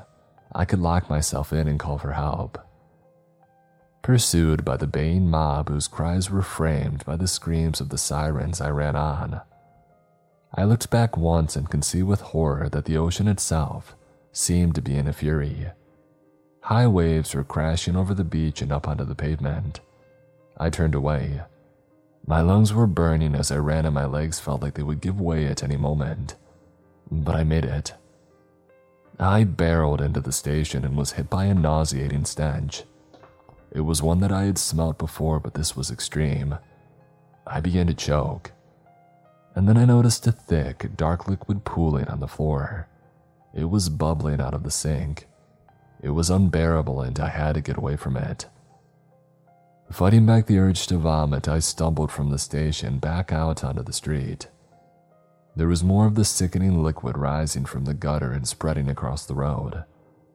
Beyond that, the sea continued to surge. It had reached the road now where it was mixing with the fetid waste. The townsfolk were all running for cover, but one man was left, standing in the midst of the swirl of filth and sea. Joshua Fenton had his arms raised and was begging the sirens for forgiveness. The foul waste in the sea was rising with a shocking speed. It was already up to his knees. He continued to cry out, imploring the sisters to have mercy. But if the dark forces that ruled here heard his pleas, they ignored him. The corrupted water pulled him off his feet and swept him back and into the ocean. I saw him claw at the air and try and call out one more time, and then I lost sight of him beneath the filth infected waves. I stood there feeling numb and watched as the sea and wastewater subsided. The townsfolk had all disappeared inside. The town was silent, the sea gray and empty. It was over. The sirens had their sacrifice. Joshua Fenton was in their abhorrent embrace. I composed myself as best I could and then called headquarters on my phone and reported that there had been a tragic incident. And then I paused, holding the phone away from me. Joshua Fenton was dead. And so I realized was Wilson, the flawed but good man who had told me that he was weak. He must have gone with the siren out to sea. Well, I could do one thing for him at least. I lifted the phone back up and I lied. I told them that there had been a storm and a tidal wave had flooded the town. There were two people missing, presumed dead Joshua Fenton, who had been swept out to sea, and Wilson, who had been caught in the waves as he protected the townsfolk. He was a hero, I told them. And then I ended the call. There was nothing more to be said or done. I knew no one outside of the town would believe me about the sirens, and I wanted nothing to do with the townsfolk who would have sacrificed me to save their own hides. Let the sirens take them, I thought, and then walked away. I'm no longer a policeman now. I drift from place to place, always cities and always far from the coast. At night, I dream that the sirens are calling me, and when I wake, I can still hear them in the distance. And then the dream fades, and I'm left alone, knowing that no matter where I go, I will never be able to escape the sea and the terror that it brings. If you're in the market for a new mattress, then you're in luck. Ghostbed's big Labor Day sale is happening right now. Our friends at Ghostbed make incredibly high quality mattresses, and right now you can get your hands on one for a fraction of the cost. Each Ghostbed is made with high quality supportive materials and signature cooling material that draws heat away from your body. No more waking up in a pool of sweat, even in the dead of summer. Purchasing a new mattress from Ghostbed is risk free with an industry leading warranty, 101 night sleep trial, and free shipping. Plus, Ghostbed's sleep expert team is standing by to help you find the perfect bed for you. Head to ghostbed.com now to take advantage of their Labor Day sale and save big. Use code Mr. Creeps for 40% off site wide. Head to ghostbed.com slash creepscast now to get started. I was raised in a secret religion. We are time travelers between heaven and hell. Written by CIA Herb.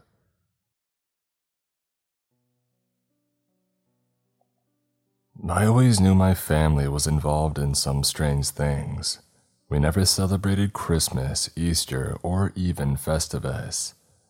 No, our main holiday was the Overtide on the first full moon after the summer solstice as my parents constantly drilled into my head.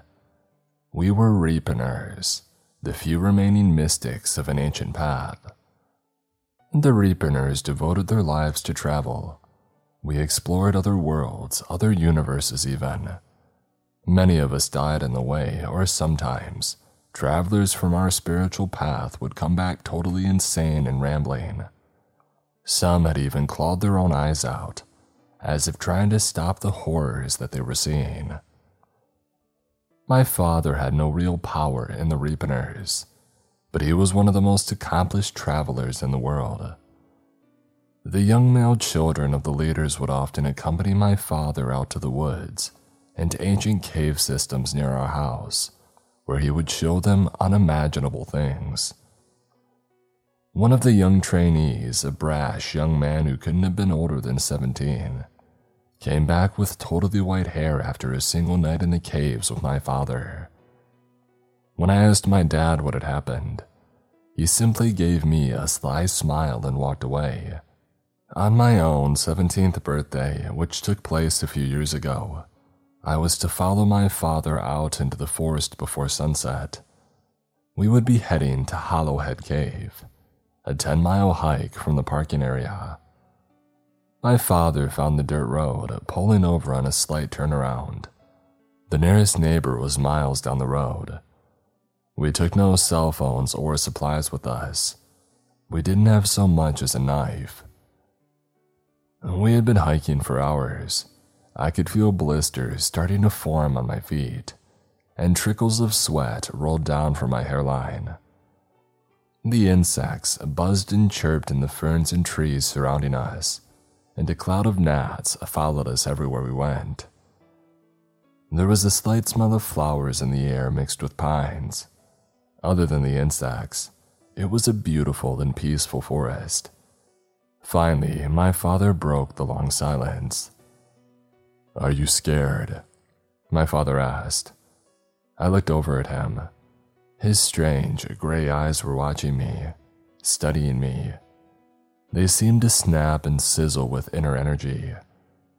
My father looked younger than his age, sturdy and well built. Muscles grown over a lifetime of work filled out his clothes.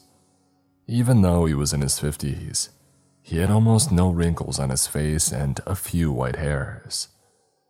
Those are eyes that have seen beyond, I thought to myself. Those are eyes that have seen other worlds. The light that seems to shine from them must be holy. It must be the light of a thousand other universes. Does traveling really bring enlightenment, Pa? I said. He shrugged, looking forward again. It may or it may not. Enlightenment is already here at every moment, just like the same deathless mind is always present in every universe, or the same eternal soul is present in all the seconds of your life.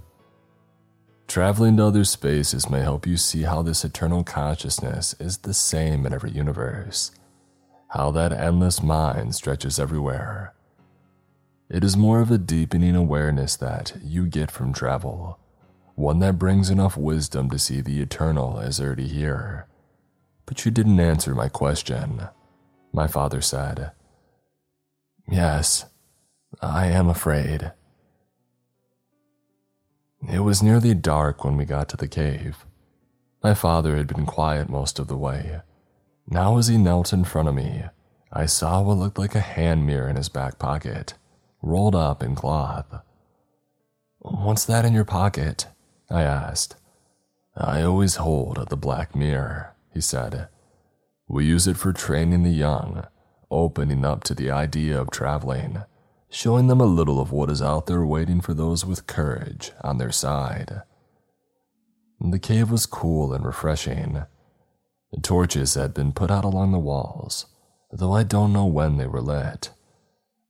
I heard what sounded like a babbling stream echoing up through the rocky chambers and I smelled far off water mixing with the smoke of the torches.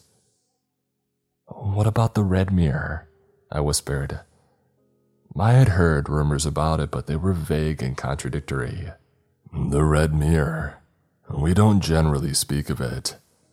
The high priest, Arkovich, personally attends to it most of the year. He tries to make it sleep. He tells me that prayer and meditation seem to soothe it but sometimes it wakes up. I'll tell you a story while we walk.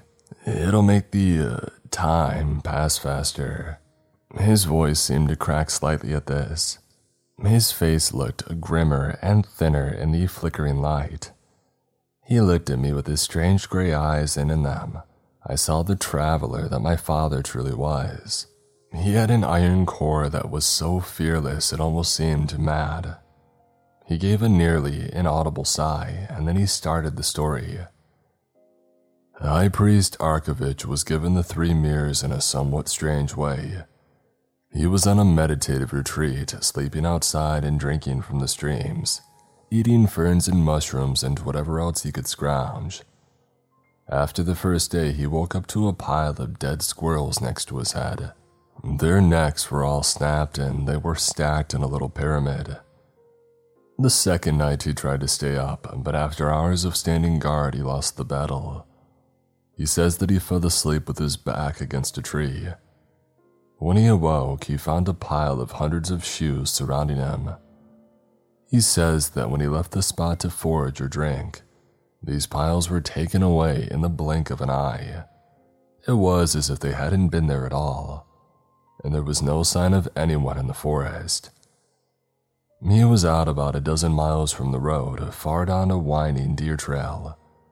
He wasn't going to be spooked by these childish pranks, he told me. So he stayed another night.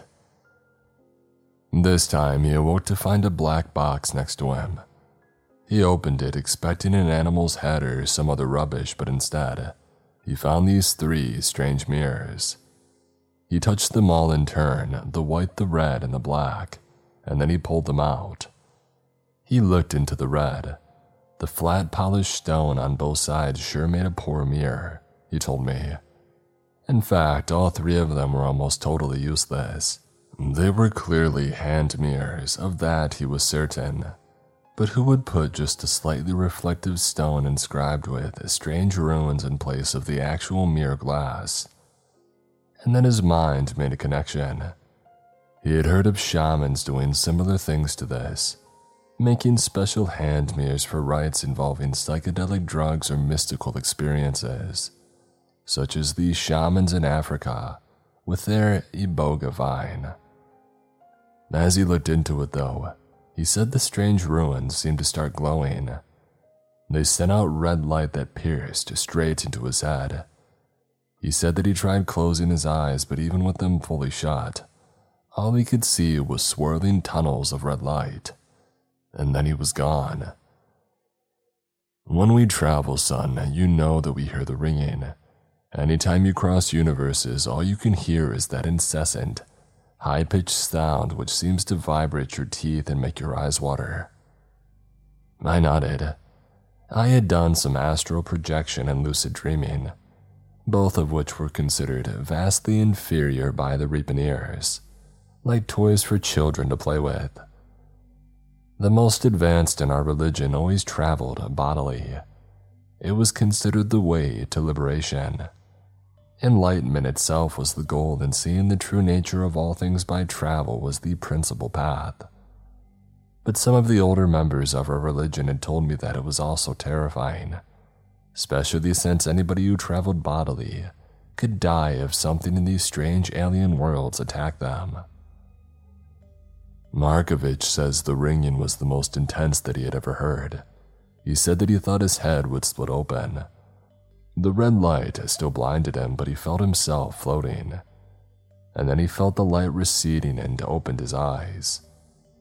The ringing in his ears had gradually faded as he looked around, realizing that he was in a strange jungle, still holding the red mirror in one hand.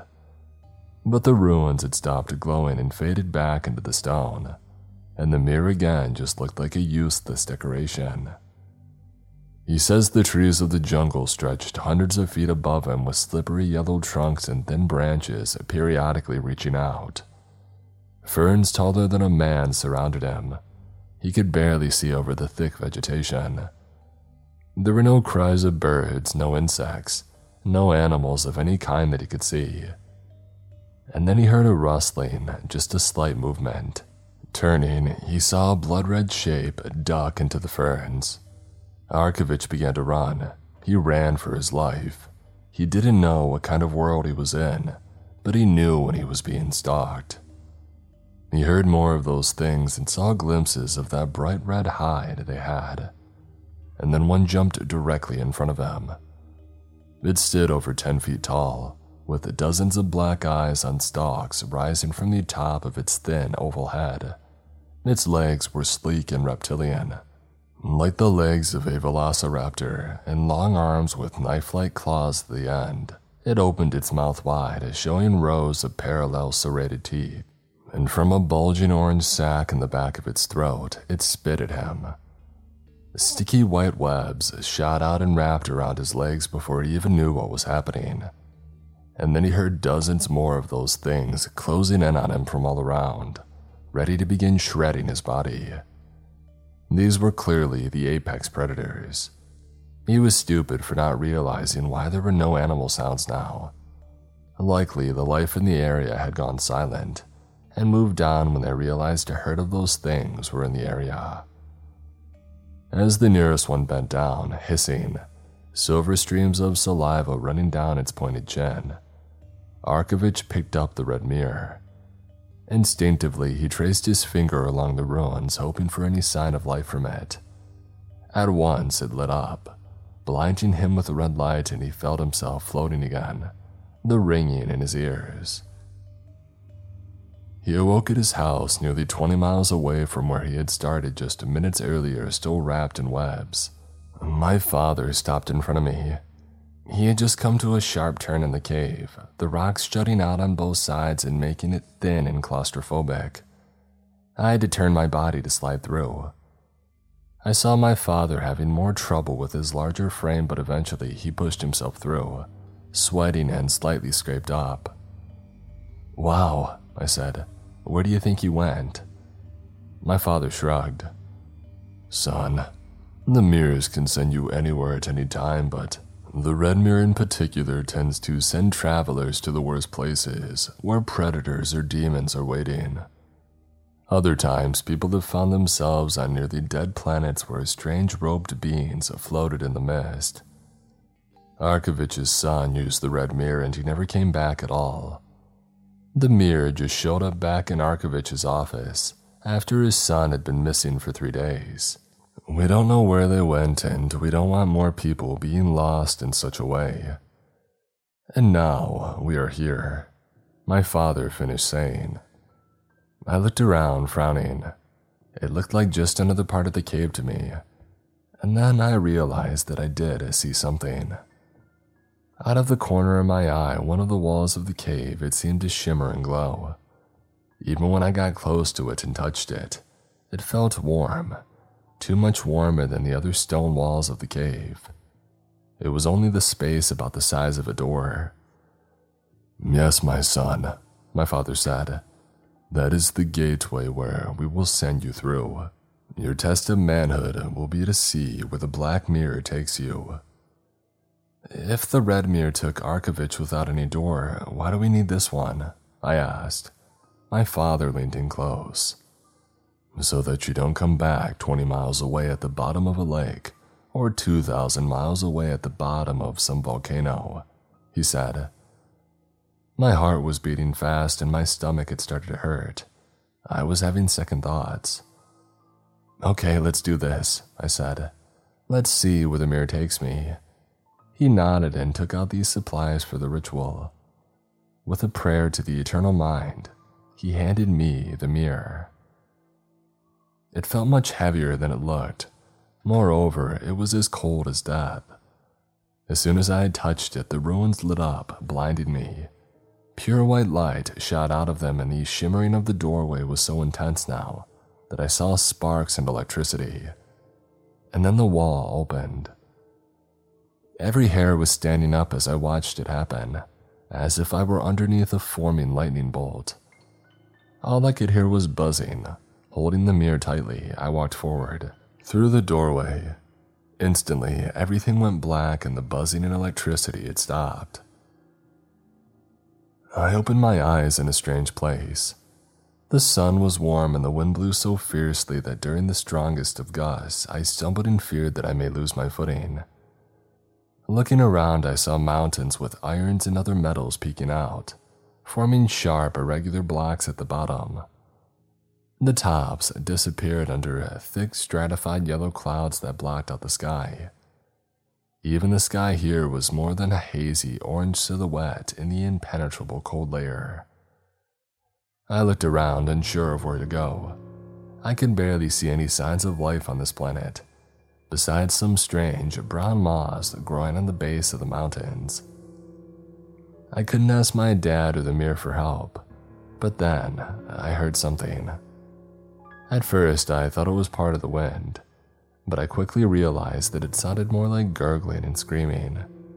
I realized with horror that it was in English. Help, the voice said. Please, for the love of God, help me back before it comes. I followed the voice around some rocks standing nearly 20 feet high and found a man on the ground, bloody and missing a leg. He raised his head at my appearance, and I realized that I knew who this was. It was High Priest Arkovich's son, the one that had gone missing a while back. It was almost hard to recognize him with stringy hair, blood scraped skin, and nearly all his clothes were torn or missing but I could still see it in the eyes and construction of the face. It's okay, I said, leaning down. I'll get you out, it's going to be okay. No, he said. It's coming back, we have to go now. He looked behind me and his eyes widened. Oh God, it's too late. Without any weapon or even an idea of where I was, I turned to look at what nightmares this world held the same ones that presumably had torn off or even eaten this poor man's leg. As soon as I saw it, I began to scream.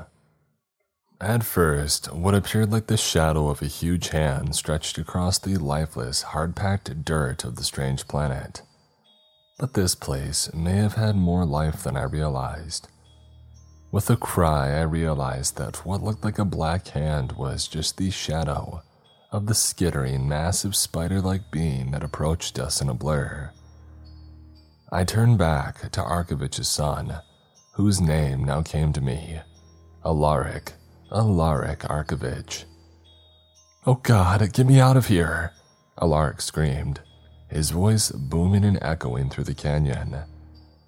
The massive mandibles of the spider creature flicked open and closed faster and faster, as if it could already taste the delicious, soft flesh of the injured man lying prone on the ground.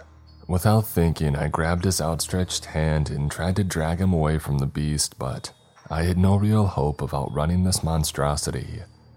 It towered at at least 20 feet in the air and looked to have a dozen sharp, branching legs, each stabbing into the hard dust with every forward step that it took. I grabbed the black mirror out of my pocket, screaming into it. Even though I was young at the time, I wasn't stupid and my instincts were still sharp. Please, I ask you, God, the over, the one who sees, take me out of here. I said, trying to look into the center of the hypnotizing electrical current that ran across the surface of the smooth and glassy mirror. At first, nothing happened and my heart began to race. The same thought ran across my mind over and over. I'm going to die out here. I'm going to die here on some strange world. The mirror has undoubtedly failed me. It sees my desperation and mocks me. But no, that was the red mirror, the one who had led Arkovich's son to his mutilation and perhaps had abandoned him. Was it only a fluke that I had come to this place, to what looked like an alternate Earth? A strange desert plain with massive insectoid monstrosities was not my idea of a vacation. And then the mirror began to change. Runes that had been invisible only moments before now began to light up. I ran as fast as I could while dragging the still living man. I could only pray the mirror would be quick. I felt a strange vibration from Alaric's hand that I grasped. It felt like shaking or trembling, quick, desperate pulls in different directions, but my attention never wavered. Within moments, the mirror had sent me traveling. My vision went white and my ears rang as always happens when we pass between worlds. A sense of exhilaration and pride filled my heart. I had done it. I had saved Arkovich's son. I phased back into being in the Hollowhead Cave, where my father awaited. His face looked stoic and blank, his eyes totally flat as he stared around at the stone. For a moment, it seemed that he didn't see me at all. Father, I cried, I'm back and you won't believe it. Arkovich's son, Alaric. I saw him and I got him back. I had a sudden surge of energy, but then the whining of the light filled doorway in the cave seemed to pierce deep into my brain. I almost felt like I would faint. I took a few deep, slow breaths and sat down on the floor, still holding tight to Alaric's hand. My father looked down at me, his face pale, his mouth open in a silent expression of horror. I looked behind me, expecting to see Alaric's unconscious body, but instead I realized that I only held a dismembered arm, a sharp point of a bone sticking out of the bloody limb. And then I did faint and everything went black. I woke up to a feeling of cold, clean water in my tongue Someone held a tin cup to my mouth, elevating my head and trying to pour water from what seemed like a local stream into my mouth. It instantly refreshed me and my eyes flew open. Thank God I was no longer holding the limb of the dead man. Well, I guess we know what happened to Alaric, my father said. He must have used the red mirror. I would guess the mirror returned without him, abandoning him in some horrible place. Maybe at night when the demons of that place are most active. It wouldn't be the first time the Red Mirror has acted with such treachery. It cannot leave you if you keep it directly on your person at all times, but if you fall while running and it goes flying, he shrugged, it can decide to return home to Earth Prime. That was the Reaper name for the regular Earth, the one where people built cities in the year was 2023 AD. The starting point for all Reaper travel, as far as I knew. unless Reapers existed on other worlds or had started to convert some of the strange otherworldly creatures that they encountered to our secret path. I don't know about those other worlds, but this looked like an endless desert with huge rabid insects. The monster must have been the size of a small elephant and faster than any animal I had seen in my entire life, I said. Earl Arkovich isn't going to respond well to the news, he said. I know he has in his heart still some hope that his son will return, perhaps with wild stories of other universes. But we must go straight to him and let him know. What he does from there is up to him. And so we did hike back to the car mostly in silence. I was deep in thought, reflecting on my first horrific experience traveling. I had heard stories from the older Reaponeers about worlds that they had seen. There were endless universes, endless worlds, and many alternators, some covered in water, others covered in endless deserts, others circling dead stars or black holes in the cold blackness of space. A few also talked about heaven worlds that they had seen, where beings fed on pure bliss and light, where rockets took these strange inhabitants to other galaxies. In a matter of moments, and death and disease had been nearly vanquished by the forward march of technology. They talked about beautiful cities floating in the clouds with silver spires miles high, and elevators that took one outside the atmosphere of the planet to look at the beauty of space without any interference or air to distort the infinite stars. These thoughts passed through my head as we walked in the forest, the smell of pines and flowers clearing my anxiety and bringing me back to the present. Yes, my first trip had been horrific, but I had survived, and now perhaps my news would bring closure to the high priest, who would know what had happened to his son and be able to bury at least a small part of his body. An image flashed in my head a tiny coffin, a few inches wide by nine inches long, with a decomposing arm inside of it, a sharp splinter of bone poking out through the torn flesh at the end. I shuddered. I had never liked Arkovich much, he made an imposing figure, standing well over six feet tall, his hypnotizing blue eyes staring out at the world, intelligent and determined. But the way that he spoke to people gave me and many others the impression that he thought less of us. No one would ever say it to his face, but he seemed in many ways arrogant and inflexible. However, he had also led the Reaponeers to a period of prosperity we had received converts from Blackwater and other militias, as well as various converts who had immense wealth in the stock market or were involved in the running of certain large tech companies. He used this to acquire weaponry, to form his own small army, and to increase the power of our little island of spirituality in the world. When my father and I pulled up to his house and told him, at the door to his mansion, what had transpired, his face grew stonier and angrier. He said not a word. As soon as we had finished, he turned away, saying brusquely, Stay right here, and then slammed the door. Neither my father nor I looked at each other or said a word. The tension in the air felt thick. After about 10 minutes, Earl Arkovich came back to the door, looked at my father and me, and addressed us. James, he said to my father and then looked at me. And Tristan. Tristan, your very first travel ends up like this. He shook his head. I'm disappointed in you and both of you, to be honest. The hair rose on the back of my neck. What was he talking about? Reverend, my father said, but Earl raised a hand. Since when do we leave the bodies of our dead in our worlds to be eaten by abominations or fed on by demons? He said, his voice never rising above conversational level, but instead allowing a deep underlying venom to imbue each word. I barely made it back alive, I said frantically unbelieving. Was this priest a madman? We never leave the bodies of our dead, Earl hissed. You two will return with me. Tristan knows the world. He can take us back there. I've called up a team to Hollowhead Cave. You will return with me right now. And so we did. And that's how I found myself back in Hollowhead Cave with a team of seven other men, including my father and Earl Arkovich, planning to go back into another world that very night.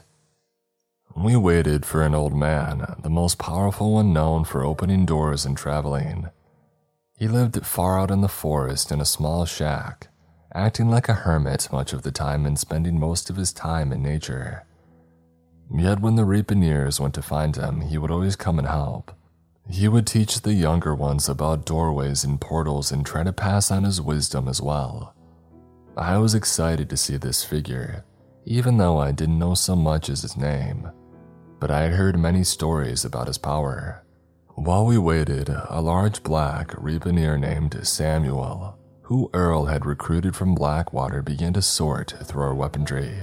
My eyes bulged as I saw them pull out rifles with detachable flashlights and telescopic laser sights, as well as many extra loaded magazines and what I immediately recognized as grenades. They were the kind with the pineapple exterior to allow extra grip when throwing them I counted seven rifles and maybe a few dozen grenades. It looked to be quite an arsenal. They started handing weaponry around and handed one to me. I took the gun in my hands, looking at its beautiful craftsmanship, feeling the butt of its extendable stock against my shoulder. I felt immediately more comforted by the presence of weapons, even though deep in my mind I wondered how effective any such weapons would be against creatures from another world. As my mind ran through the encounter with this huge, spider like being, and hairs began to rise in my arms, the gun began to feel a lot smaller. At that moment, the old man walked in, reminding me of depictions of Merlin or Moses that I had seen. His huge white beard extended down nearly to his waist, and he held a solid ironwood staff, the strange wood shining back in the torchlight of the cave. He looked at the mass of us assembled there, seven Reaponeers in all, all armed with semi automatic rifles and strapped with multiple clips and grenades all around their chests. This is a tall order, Reverend, the old man said to Earl Arkovich, whose face turned into a scowl. You're the strongest traveler and most accomplished with doorways, old father, he said his face still twisted into something ugly and unhappy. Do you say you cannot get us all through the door? Aye, and getting one or two of you through the door before it slams closed is no issue. Seven or eight, however, this will push the talents of even the most accomplished Reaponeer.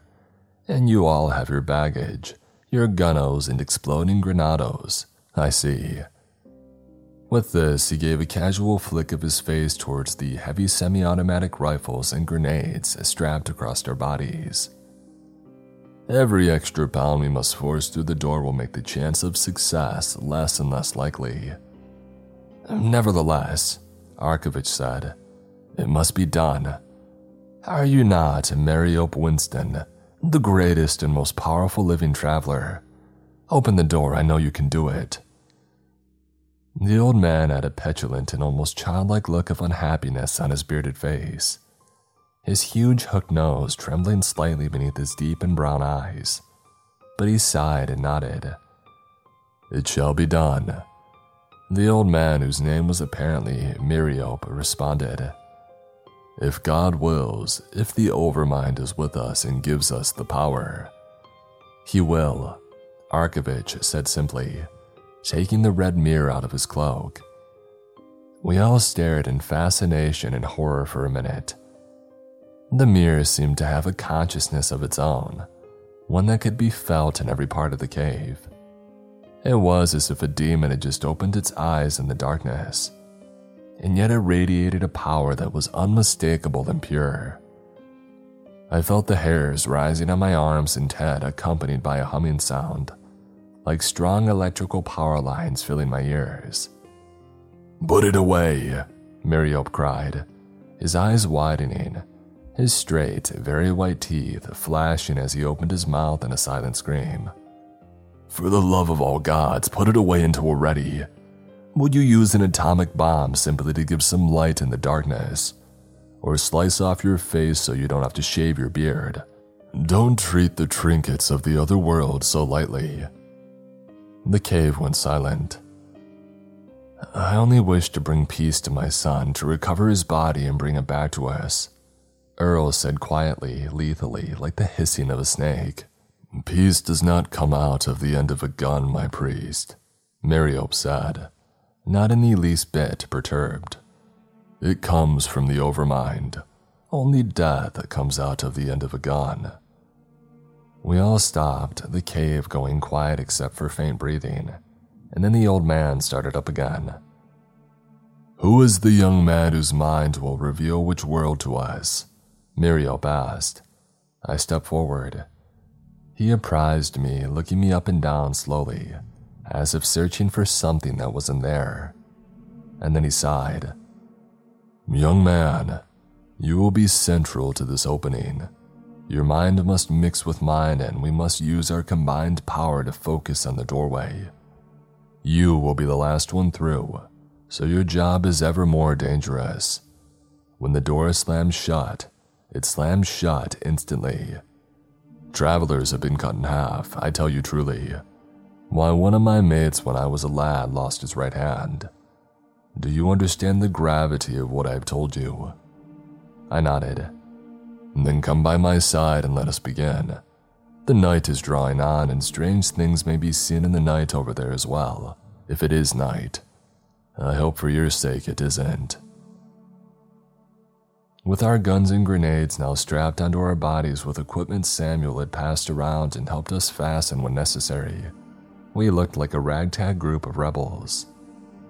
Many of the Reaponeers wore the coarse brown robes common to our religion, giving them a medieval, monkish appearance. Samuel did not, however.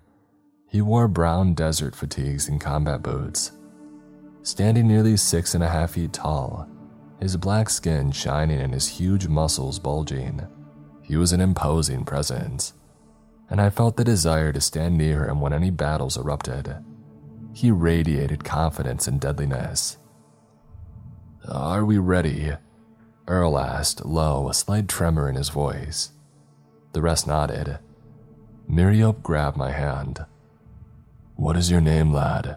He asked in a quiet voice. Tristan, I said. My father is James. I pointed to him. I care not for your father, lad, the old man said, not unkindly. It is you who will carry the task to the end. You are the strongest and purest, and the youngest as well. I will wait here until you return until I'm sure you will not. He grabbed my hand. Now begin to meditate on the world you saw. You will be returning there. Earl saw that we were assembled. He pulled out the red mirror, going in front of the doorway in the cave, the one that looked like solid stone, impassable. The humming began immediately, and the poisonous presence filled the cave. But I closed my eyes and I focused on the world. I felt someone else in my mind, and I realized with horror that it was the old man. Miriop had telepathic powers somehow, and he saw my memories with me. I felt his hand twitch and what felt like a surge of electricity passed through our bodies, but it didn't hurt. Focus harder, Miriop said through gritted teeth. Focus on the door, focus on the world. Open the portal. I did, with thousands of images flashing through my mind. The way the sun had shone on the desert, the dead rocks, the many legs of the spider. I focused and sent this thought out front towards the door. It begins to open. Earl cried in a loud, ecstatic voice, but I didn't open my eyes. Focus harder, Mariop said. We've almost got it. Sweating, and straining, my eyes flicking back and forth under their lids, I concentrated. I put all of my energy into those thoughts and that door, and then I felt something give.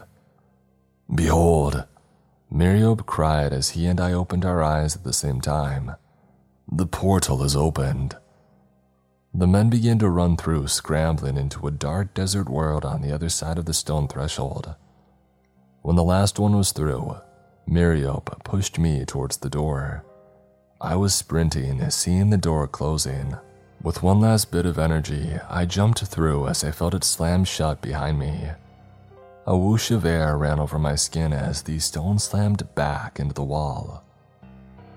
In those last moments, I was still connected to Miriop telepathically, and I heard his one thought over and over as I went through the door. Once it closed, it stopped, but I kept hearing it repeating in my head, and nonetheless. You think you go to a desert world? Nah, lad. It is a Hades world and it is night there. I will wait for you here, but it is a horrible place and very few will return from such as that. And as I looked back, I saw Miriop's eyes. In the depth of his power, his eyes had widened, and I saw his pupils contracting and expanding rapidly. His eyelids fluttered up and down as if he were seizing. Strength flowed out of him towards the door, a current that seemed to twist the air, like a rising heat wave from a desert.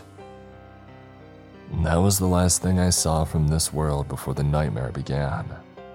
When we came through, it was chaos. The Red Mirror dumped us in the middle of the night in the worst possible place, as it is known to do. And as I came through, my ears had begun to ring and my vision went white. When traveling between worlds, these things nearly always happened, knocking one off balance for at least a few seconds, as if a flashbang had just been thrown in the area. But as my vision cleared and my hearing returned, I was relieved to see that this planet was Earth. I could tell that much from the constellations and the moon in the sky. Some other Earth, yes. Perhaps in a universe where life had grown strange and terrifying, but still some form of Earth. In front of us stood a desolate camp. It reminded me of death camps that I had seen footage of communist and National Socialist death camps where people were starved or frozen. Row after row of razor wire surrounded the camp, and a gate stood at the center. It had a sign above it, but it had seen so much sun and aging that the letters had faded to almost nothing. I saw no guards in the watchtower and nobody shot at us. The place radiated silence and death, but there was a smell that came from it a smell like rot and crap and corpses. Around the camp, I saw strands of webbing sticking to various fences and posts, covering the dilapidated barracks inside the camp that looked ready to collapse under the slightest breeze. Is this it? Earl asked from my side in a low voice. I looked around. The rocks looked similar, but I had only been in this world for a short time and if the entire area looked like a rocky desert, what chance did I have of finding the exact same spot? I believe we may be close. The webbing, for one, that must be the creature who took your son. Behind us, I heard people clicking off the safeties on their rifles. We began to walk towards the gate. I stayed by the side of my father and Samuel, letting Earl lead the way. As soon as we had entered, I heard a sound that sent shivers of horror through my body. It sounded like the breathing of a dying man with pneumonia, a raspy, gurgling breath that came from all around us, and that smell intensified immediately. The smell of death blew on the breeze towards us. When we had entered the camp, the gate swung shut behind us as if on its own accord. I turned, jumping, but saw no one there and then they began to come out of the barracks. They were horrifying beyond words. Children in torn rags with rotten bodies. Long, stringy black hair hung over their faces, and on their striped uniforms, blooms of dark red showed long dried blood. Brown streaks mixed with the blood in their eyes shone with hatred and malice as they approached from all sides. Hundreds of them gasped and shook. They reminded me of pictures that I had seen of children in Auschwitz. Their trembling, emaciated legs barely held up their weight. Their knees knocked together, the bones making a clicking sound. Some had their noses and cheeks eaten away by insects. Black swarms of flies surrounded them, eating their flesh and laying eggs as they walked forward, all staring and rasping at us, the treat in the center of all. Shoot them, Samuel cried, the one man who had kept his head in the terror of the moment. For God's sake, do it! Would you have us all die? That broke the stillness, and with a deafening roar, the rifles began to open fire. Those in my group on the outside of the circle disappeared first into the crowd of rotting, grasping hands. The cyanotic blue fingernails of the demonic children in the camp had what looked like dried blood and dirt caked underneath. They bit and clawed like rabid animals. One Reaponeer fell underneath a dozen of them. His face quickly turned into a mask of blood as they bit and ripped at his eyes, nose, and mouth. In his last fading moments of life, he pulled out the pin of a grenade and blew himself and all of his remaining grenades sky high. The force of the explosion shook the ground and knocked me off balance. My ears rang as I tried to back up, but found the fence at my back. The enemy swarmed us in human wave attacks that quickly overwhelmed our positions. I fired as fast as I could, shooting into the ground at the head or chest of anything that moved outside my group. I know that I personally killed at least 20, seeing their heads explode from the impact through my scope, the attached flashlight giving everything an eerie, overly bright LED glow. I stopped to reload a fresh magazine, breathing hard. As I inhaled, I could smell the blood all around us. A rusty metallic odor that mixed with the scent of death and crap in the camp to create the most foul mixture. I wanted to vomit from the cloying mix, an odor that hung so heavy in the air that I swore I could actually taste it. But I sucked my saliva down, trying to focus on the battle around me. Things started to go wrong quickly. We had lost at least four men that I had seen, yet the waves of attack kept coming. I looked at my side to see Samuel sweating heavily, his eyes wide and wild a huge grin on his face as he shot as fast as the semi automatic weapon would allow, pulling the trigger violently over and over until the magazine ran dry. I heard the slight click when he tried to keep shooting the last time and realized that the chamber was empty. I looked forward and saw a potential path to a nearby barracks. Samuel! I screamed as loudly as I could. He looked over at me and I pointed to the barracks. We can get to that building if we stick together and shoot.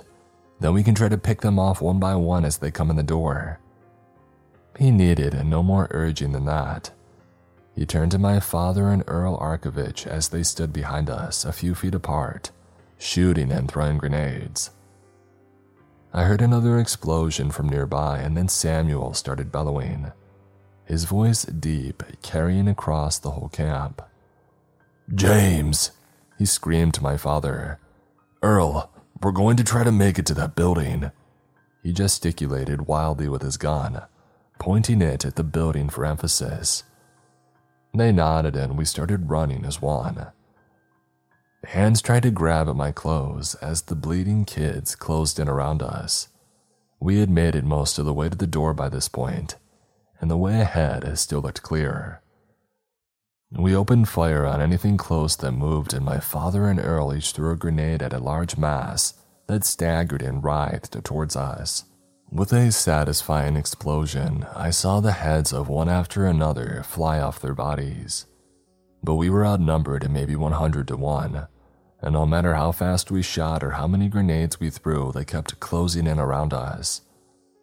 I vowed to keep a grenade for myself in case I found myself surrounded and alone. I would not let myself be eaten alive, my skin ripped off or my eyes bitten out. I would blow myself up if it came to that, and take as many of these abominations with me when I went. But we reached the door to the barracks, Samuel barreling into it without stopping, his massive frame splintering the rickety wood into a thousand small pieces that flew into the barracks. I sprinted in behind him, and then my father and Earl, their feet pounding heavily on the bare dirt ground. I found myself in a pitch dark room, the only light coming from the flashlights attached to our guns. The room looked much larger on the inside than it did on the outside, and the light didn't even reach the far wall. We had no time to stop and clear the area, however, as the first enemies had already reached the threshold. My plan worked well. We all opened fire, piling bodies up at the door as fast as we could. After a couple dozen had fallen, laying sprawled on the ground in their black and white striped uniforms, the rest piled up, pushing and trying to get through. Pools of red spread around the bodies of those we had shot, and those behind had slowed enough to the point where we could easily pick them off one by one. It's just like the Spartans in the Battle of Thermopylae, Samuel said. He looked over at me. They can't easily get through because of the narrow entrance, so it allows us to ambush and kill them in small groups rather than taking on the whole mass of them. Kid, I think you saved our lives. I smiled over at him. By this point, so many bodies blocked the doorway that the ones behind couldn't possibly get through. The thin, twisted bodies piled up three or four high, all the way from directly inside the door of the barracks to 10 feet beyond it. Of course, this also meant that we couldn't easily get out, and soon that became a problem. We checked the rest of the barracks for any signs of movement, traps, or creatures. It looked totally clear. In the back half of the barracks lay bunk after bunk, all made of cheap plywood. A single bunk had three levels, and a person could slide into each and lay down. The space would not allow someone to raise their head, however. They would have to shimmy back out. The space above the first and second bed looked to be only about 18 inches tall. The person on top had no such issue since the top level was open. And behind these hundreds of bunks, I kept seeing shadows move. I cleared the area as fast as I could but with only the flashlight and the gun for light, it still took a few minutes. And I gaped at how many beds lay here. They must have crammed all the kids together like sardines. Each bunk only had a space of an inch or two to the next, and I couldn't have even slept on such a narrow wooden platform unless I slept on my side.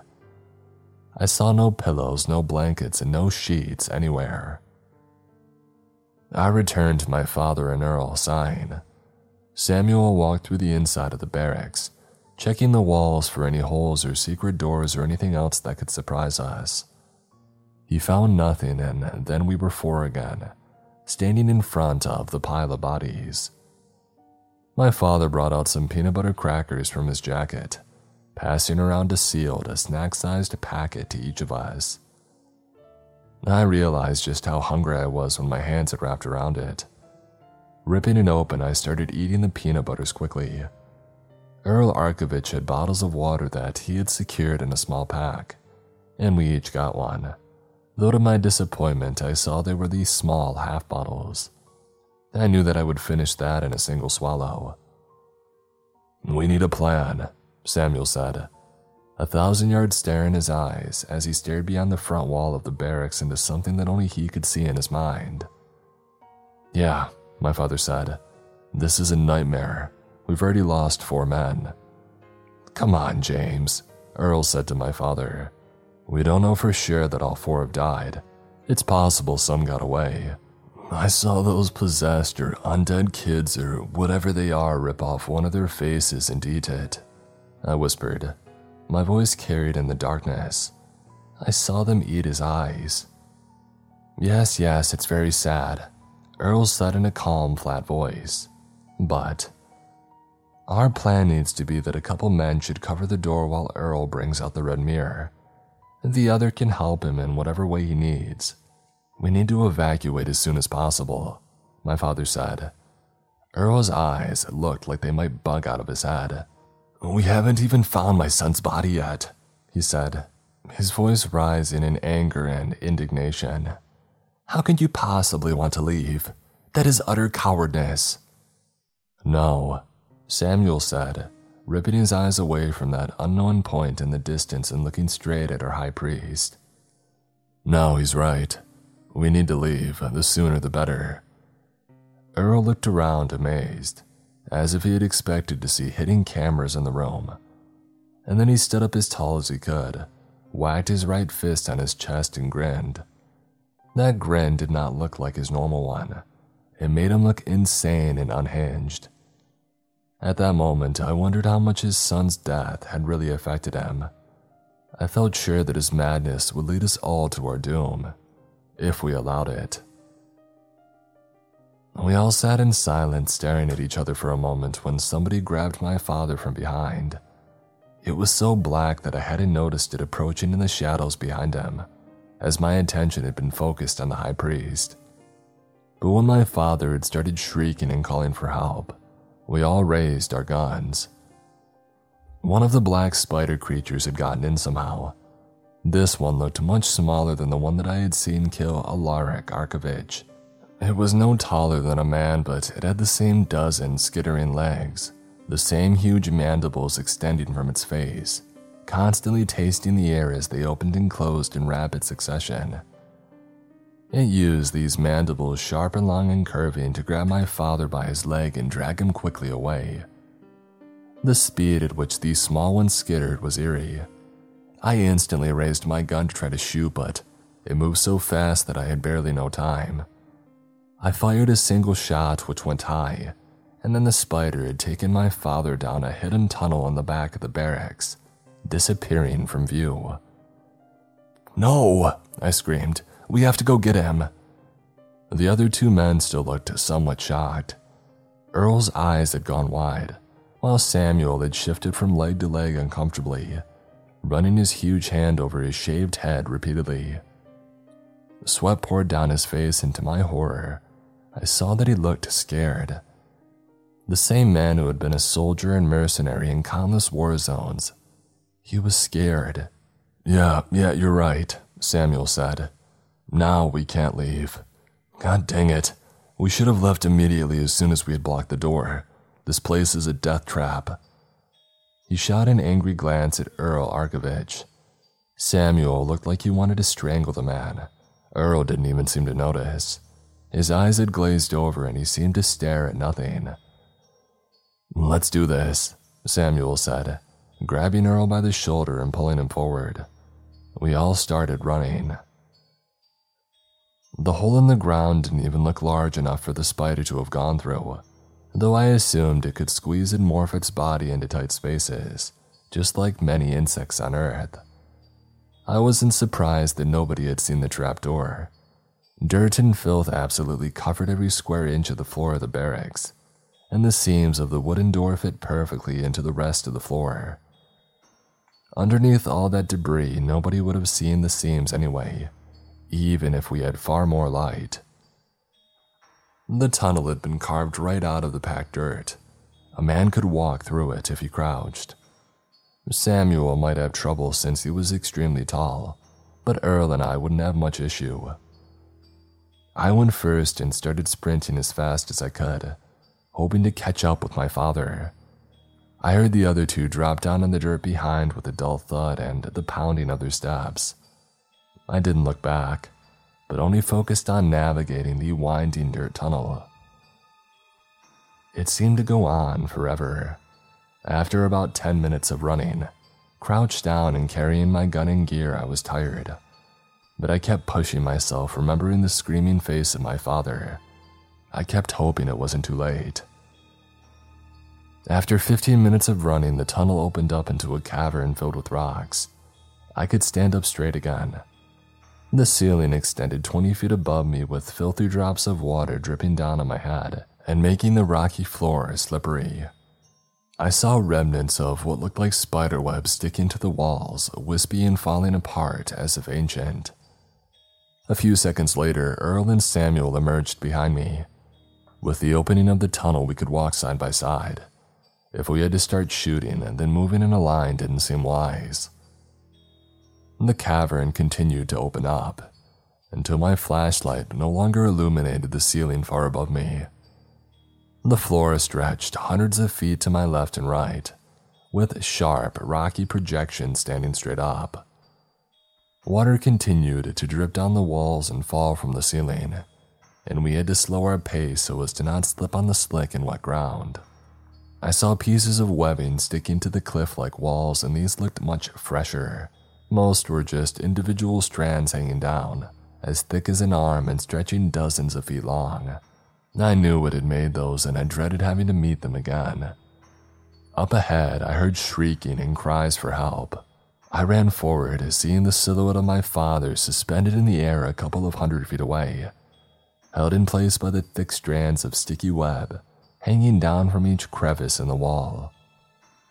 It didn't form a traditional spiderweb, but rather just many interlaced strands hanging down dozens of feet. I saw lifeless bodies further ahead, totally wrapped from head to foot in the white strands. God help me, my father cried down to us. Where are they? Samuel yelled over to him. My father shook his head violently. I don't know, I don't know, just please help me. I looked up at him, realizing how difficult it would be to get him down. He hung over a dozen feet in the air, suspended with his arms out in a T, reminding me of statues of Jesus on the crucifix. Samuel pulled gingerly at a thick strand of spider webbing that hung down in front of my father.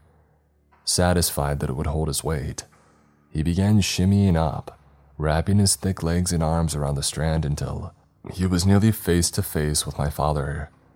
He pulled out a huge knife and began to cut the strands, holding him in place. At that moment, I heard the skittering of hundreds of legs. Looking behind me, I saw Earl Arkovich crouched over a dark silhouette, wrapped in many layers of webbing. He began to cry and scream. It's Alaric! It's Alaric, my son, my only son! He screamed, falling on his knees and hugging the body. He threw his gun to the side, weeping. I could see his mind had finally snapped. Samuel began to throw the last of his grenades at the dozens of approaching spider monsters. The first one blew the front three apart in a cataclysmic blast, sending legs and chitinous shells flying in all directions. I knew that we had to get to the Red Mirror and leave immediately. I ran over to Earl Arkovich, reaching into his robes. He didn't even seem to notice that I was there as I took the mirror from him. He still lay on the ground, kissing and hugging his son. Samuel was in the front and quickly became overwhelmed. Dozens of spiders poured in through every opening in the cave. As my father ran over to me and I drew the mirror up to my face, activating the silver runes, I saw Samuel pull the pin on his final grenade, holding it to his chest as the mandibles of the giant creatures bit into his chest and neck. Spurts of red went out in all directions. As we were transported back to the door at Hollowhead Cave, I saw the silhouette of Samuel, grinning wildly as flames burst from his body and took the lives of a dozen of the spider creatures with them. Miriop ran over to us, checking us for injuries. I kept screaming over and over, They're all dead, God, they're all dead. And then I blacked out for a second time. In my dreams, I kept seeing Earl hugging his son's body, the grin of Samuel as he died, fighting and taking his enemies with him. I woke up in my bed, covered in sweat with enough nightmares to last me a lifetime. So, in the end, Earl Arkovich got his desire. He ended up finding his son's body, and they may rest together forever until some abomination from that world eats them, I suppose. Thank you all for listening to this week's episode. I hope that you enjoyed it. Wherever you are in the world, I hope that you're staying safe and sound. And as always, stay creepy. It is Ryan here, and I have a question for you. What do you do when you win? Like, are you a fist pumper? a woohooer, a hand clapper, a high fiver. I kind of like the high five, but if you want to hone in on those winning moves, check out Chumba Casino. At ChumbaCasino.com, choose from hundreds of social casino style games for your chance to redeem serious cash prizes. There are new game releases weekly, plus free daily bonuses. So don't wait. Start having the most fun ever at ChumbaCasino.com. No purchase necessary. VGW. Void were prohibited by law. See terms and conditions. 18 plus. The biggest international festival for the business of podcasting is back. The Podcast Show London will bring together thousands of podcast creators under one roof on the 22nd and 23rd of May. Also featuring major industry players, global brands, and some of the most iconic voices in podcasting. Plus, creator meetups, networking, and an evening festival of unmissable live shows. Passes from £89. Book yours now at thepodcastshowlondon.com.